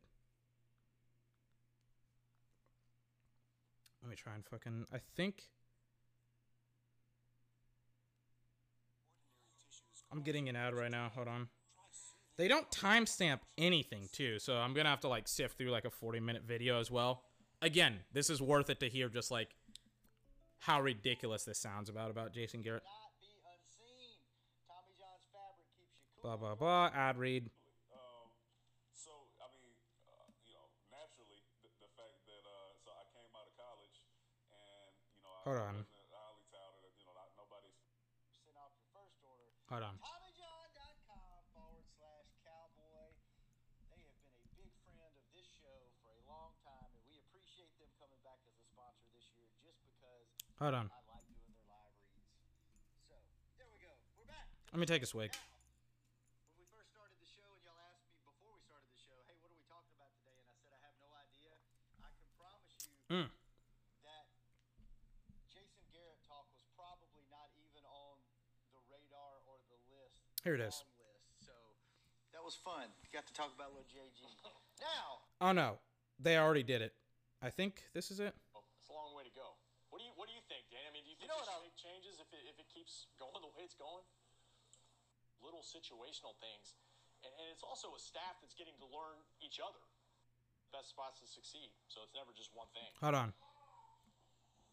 yeah, I, I, I think I'm a little bit on everybody's side here. I think this year you get a you get a free. Let's t- think about it. We've all been, as I said before, we've got some long timers on this show. Danny's been around for, I guess, ten years. I'm gonna fucking speed this thing up because they are fuck, man. I can't find anything. been around the Cowboys organization in some form or fashion. Rob, you've been here off and on for what, 15 years, I guess? Like that, yeah. Fast forward. As long as, as long as you play, and you know, Danny referred to this yesterday. You show some fight. You show go 100 miles an hour. You may not go the right direction. You know, when you don't have success in certain spots, Hold on. you know, the staff always changes uh, to some degree. In this short sample that we have, do you, do you like where the, it's going, or are you, is it still too early to tell for you? I think it's still too early to tell, just because, and I, this is going to sound like excuse making, but I just think it's the reality. Fuck, man. I may not be able to find it. I have the video, but I don't want to like awesome. Amber, sit here and an answer ready, or do you want me to go? fucking wait. Go ahead. Okay, I'll go. I have one because I know Rob's probably still. Yeah, I am. I think prob- probably my. I, I have two. One's kind of my job related. One's kind of not. Probably the. the All right. You know how it changes if it, if it keeps going the way it's going? Uh, one, one, absolutely. Uh, I, I'm not really sold on a defensive coordinator, but I don't think he should be he should be let go. You know, based off what happened so far. But specifically, the defensive back coaches, I think there's an issue there. Um, you, you've seen you've seen a guy like Brandon Carr come in and, and get released. You've seen Worley come in and not be able to, to, to play up to his potential. Hold on. Yeah, that's a great point. Another thing that, that really frustrates me along that line of, of wasting talent is, you know, there are guys that leave here that are, you know, second, third string special teams guys, and they seem to leave here and go to other systems. Or go, you're willing to give this thing another another full season from this point. The whole thing? You're thinking halfway through next year? Oh yeah. I mean, I, I mean, you just listen to the Joneses talk about really evaluate everything fully. I was about to say we we, we, we, we, we weeks into it, man. That, that training that, that full off season is, is counted now. changes there definitely if we don't see improvement in the second half of the season. That is true. I mean, yeah, I can speak to this again better than any of us, but you got to have buy-in from, from the players. We were going to talk about. And this is really the only thing that I wanted to talk about on the show. And I didn't want to tell you before the show because I didn't want you to have too much time to think about it. Hold on. T- think about it. We've all been, as I said before, we've got some long timers on the show. Danny's been around for, I guess, 10 years now. He's been around the Cowboys organization All right, my bad. I'm so sorry about this. I can't fucking find it. It's like buried in between like 17, 17 something and like 20 something minutes. I can't fucking find it. But the gist of what they were talking about was like they were talking about how like I think I can find like one clip of it. It was like at 17 minutes. It was where they were like talking about how like Jason Garrett had had their guys ready to play and you know run 100 miles a minute and blah blah blah and they're motivated and you know man they just didn't give up and this was like a co- this was like last month. I don't give a care. I, I don't give a crap about that type of shit. assuming that you know if they can have a normal offseason and a Hold normal on. training camp, I think That full off season is, is kind Changes there, definitely. coordinator, but I don't think he should be he should be let go. You know, based off what happened so far. see more down the stretch here, but I think this again better than any of us. But yeah, I'm not. I'm not gonna find it. I don't really care. I, I just wasted like how many minutes did I waste? Wow, it's two hours and forty-seven minutes. Okay, I waste a lot of time on that. Uh, essentially, what I'm trying to say and what they were trying to say and what I'm trying to convey is that they said that like Jason Garrett, like they were talking about how like awesome Jason Garrett was as a coach and like he was a good coach and stuff like that. Huh, man, like and how like I was gonna break down like how absolutely ridiculous that is about like how he about like and they they talked about how like he was good and how he had won and how they had gone to the playoffs. And I'm like dude you don't even understand the statistics about it. You don't understand that the majority of great head coaches to good head coaches in the league they go to the uh, the playoffs the majority of the time. What does the majority mean? 60 to 70% of the time. That's what that means by uh, by going to the playoffs. You go to the playoffs 60 to 70% of your tenure that's what a great head coach is. Over, of course, like a 10 year span, 10 plus year span with one individual team, if you're lucky enough to go or not go, but to um uh, to be with one individual team. You go to the playoffs 60 to 70 times. Uh, 60 uh, 60 percent, excuse me, to 70 percent of the time when it comes to um, the uh, your your football team. Jason only went to the playoffs three times in 10 years, so I like a I don't even know why I was talking about Jason, but I don't know. It's probably for a good reason, and then I forgot about it. Excuse me. Anyways, let me just exit off of this because that's just only gonna fucking piss me off. Ugh. God. What else do I have? I was going to um to talk about like my wins and losses this weekend, which I'm pretty sure I was pretty hot on this weekend. I think it was like how many wins and losses did I have? I essentially I and by wins and losses, if you don't know what we do on the show, I give you predictions on games and how they'll go. Let me kind of pull it up here. I'm pretty accurate at predicting wins and things of that nature, and by pretty accurate, I mean like I get about I, I'm right about 60. What's my overall like record percentage? 65%. So I'm like 60. I'm right 65% of the time, which is fantastic. You try and predict uh, football games and see how well your win percentage is. Then I'm typing in the wins and the losses. I predicted the Bills would beat the Broncos, pretty obvious. That the Packers would beat the Panthers. I mean, that's one. That one is also kind of an obvious selection as well. Colts beat the Texans barely. By the way, they barely beat the Texans. I saw like the final play of the game. I think Deshaun threw uh, threw like a threw like a you know a quick little slant or something like that to one of his wide receivers who dropped a touchdown pass. And worse yet, he fumbled it into the end zone, and then that was like all she fucking wrote. It was like, wow, that sucks for Deshaun. Bears versus Vikings. I had the Bears. I remember a lot of people had the Vikings, and I was like, okay, just uh, just watch and see how fucking easy it is for the Bears to destroy the Vikings, and they did. Uh, Seahawks versus Washington. Did the Seahawks lose? Oh no, they won twenty to fifteen. It was getting real close. I was like, are they seriously going to lose to uh, to Washington? And they did. They did win. Not they lost, but they won. Dolphins versus Patriots. I had the Dolphins beating the Patriots because, you know, Patriots are kind of a mess right now. Ravens versus Jags. I stopped even watching that game, the box score for the game, because I was like, the Ravens are up by so many points, it doesn't even matter. Tom Brady led another fantastic comeback victory against the Falcons, Tom Brady against the Bucs.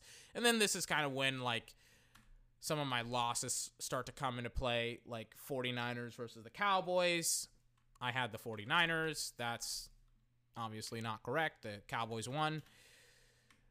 Cardinals versus Eagles. I had the Cardinals. Cardinals won. Jets versus Rams. Thank you, Rams. Thank you, Jets, for making my life awesome by not doing your damn jobs. I had the Rams over the Jets. That fucking sucks. That burns. Um, Browns versus Giants. I had the Browns winning it. Steelers versus Bengals. I had the Steelers winning it. The Bengals won it. Like, Oh god, Steelers. I didn't see that one coming at all. It's the Steelers versus the Bengals, not the Browns. Excuse me. It's Ste- it's Steelers versus the Bengals. It was the Browns versus the Giants. Steelers versus Bengals, bro. Really? Come on, bro. Come on, bro. How do you how do you let me down like that? Overall, I only had three losses this weekend, so that's fantastic. That's like one of my best weekends of the year, by the way. That's awesome. That's like almost as good as my first weekend where I predicted like accurately two or three upsets. Like, I'm not even joking about that. What was my upset? It was Cardinals versus 49ers and Eagles versus Washington in like week one. And I had 13 wins, three losses. That weekend, this weekend, I had 13 wins, three losses as well. Awesome. Anyways, that's going to do it for the podcast. I can't play myself off because my computer is janked up. So, um, yeah, like, uh, I'll see you to, I'll see you tomorrow for Cyberpunk. More PS5 stuff, more good podcasting stuff. I can't, I can't wait. I can't wait to figure out how to transfer my data from my PS5 to, from my PS4 to my PS5. But I'll see you tomorrow, ladies and gentlemen. 24th podcast.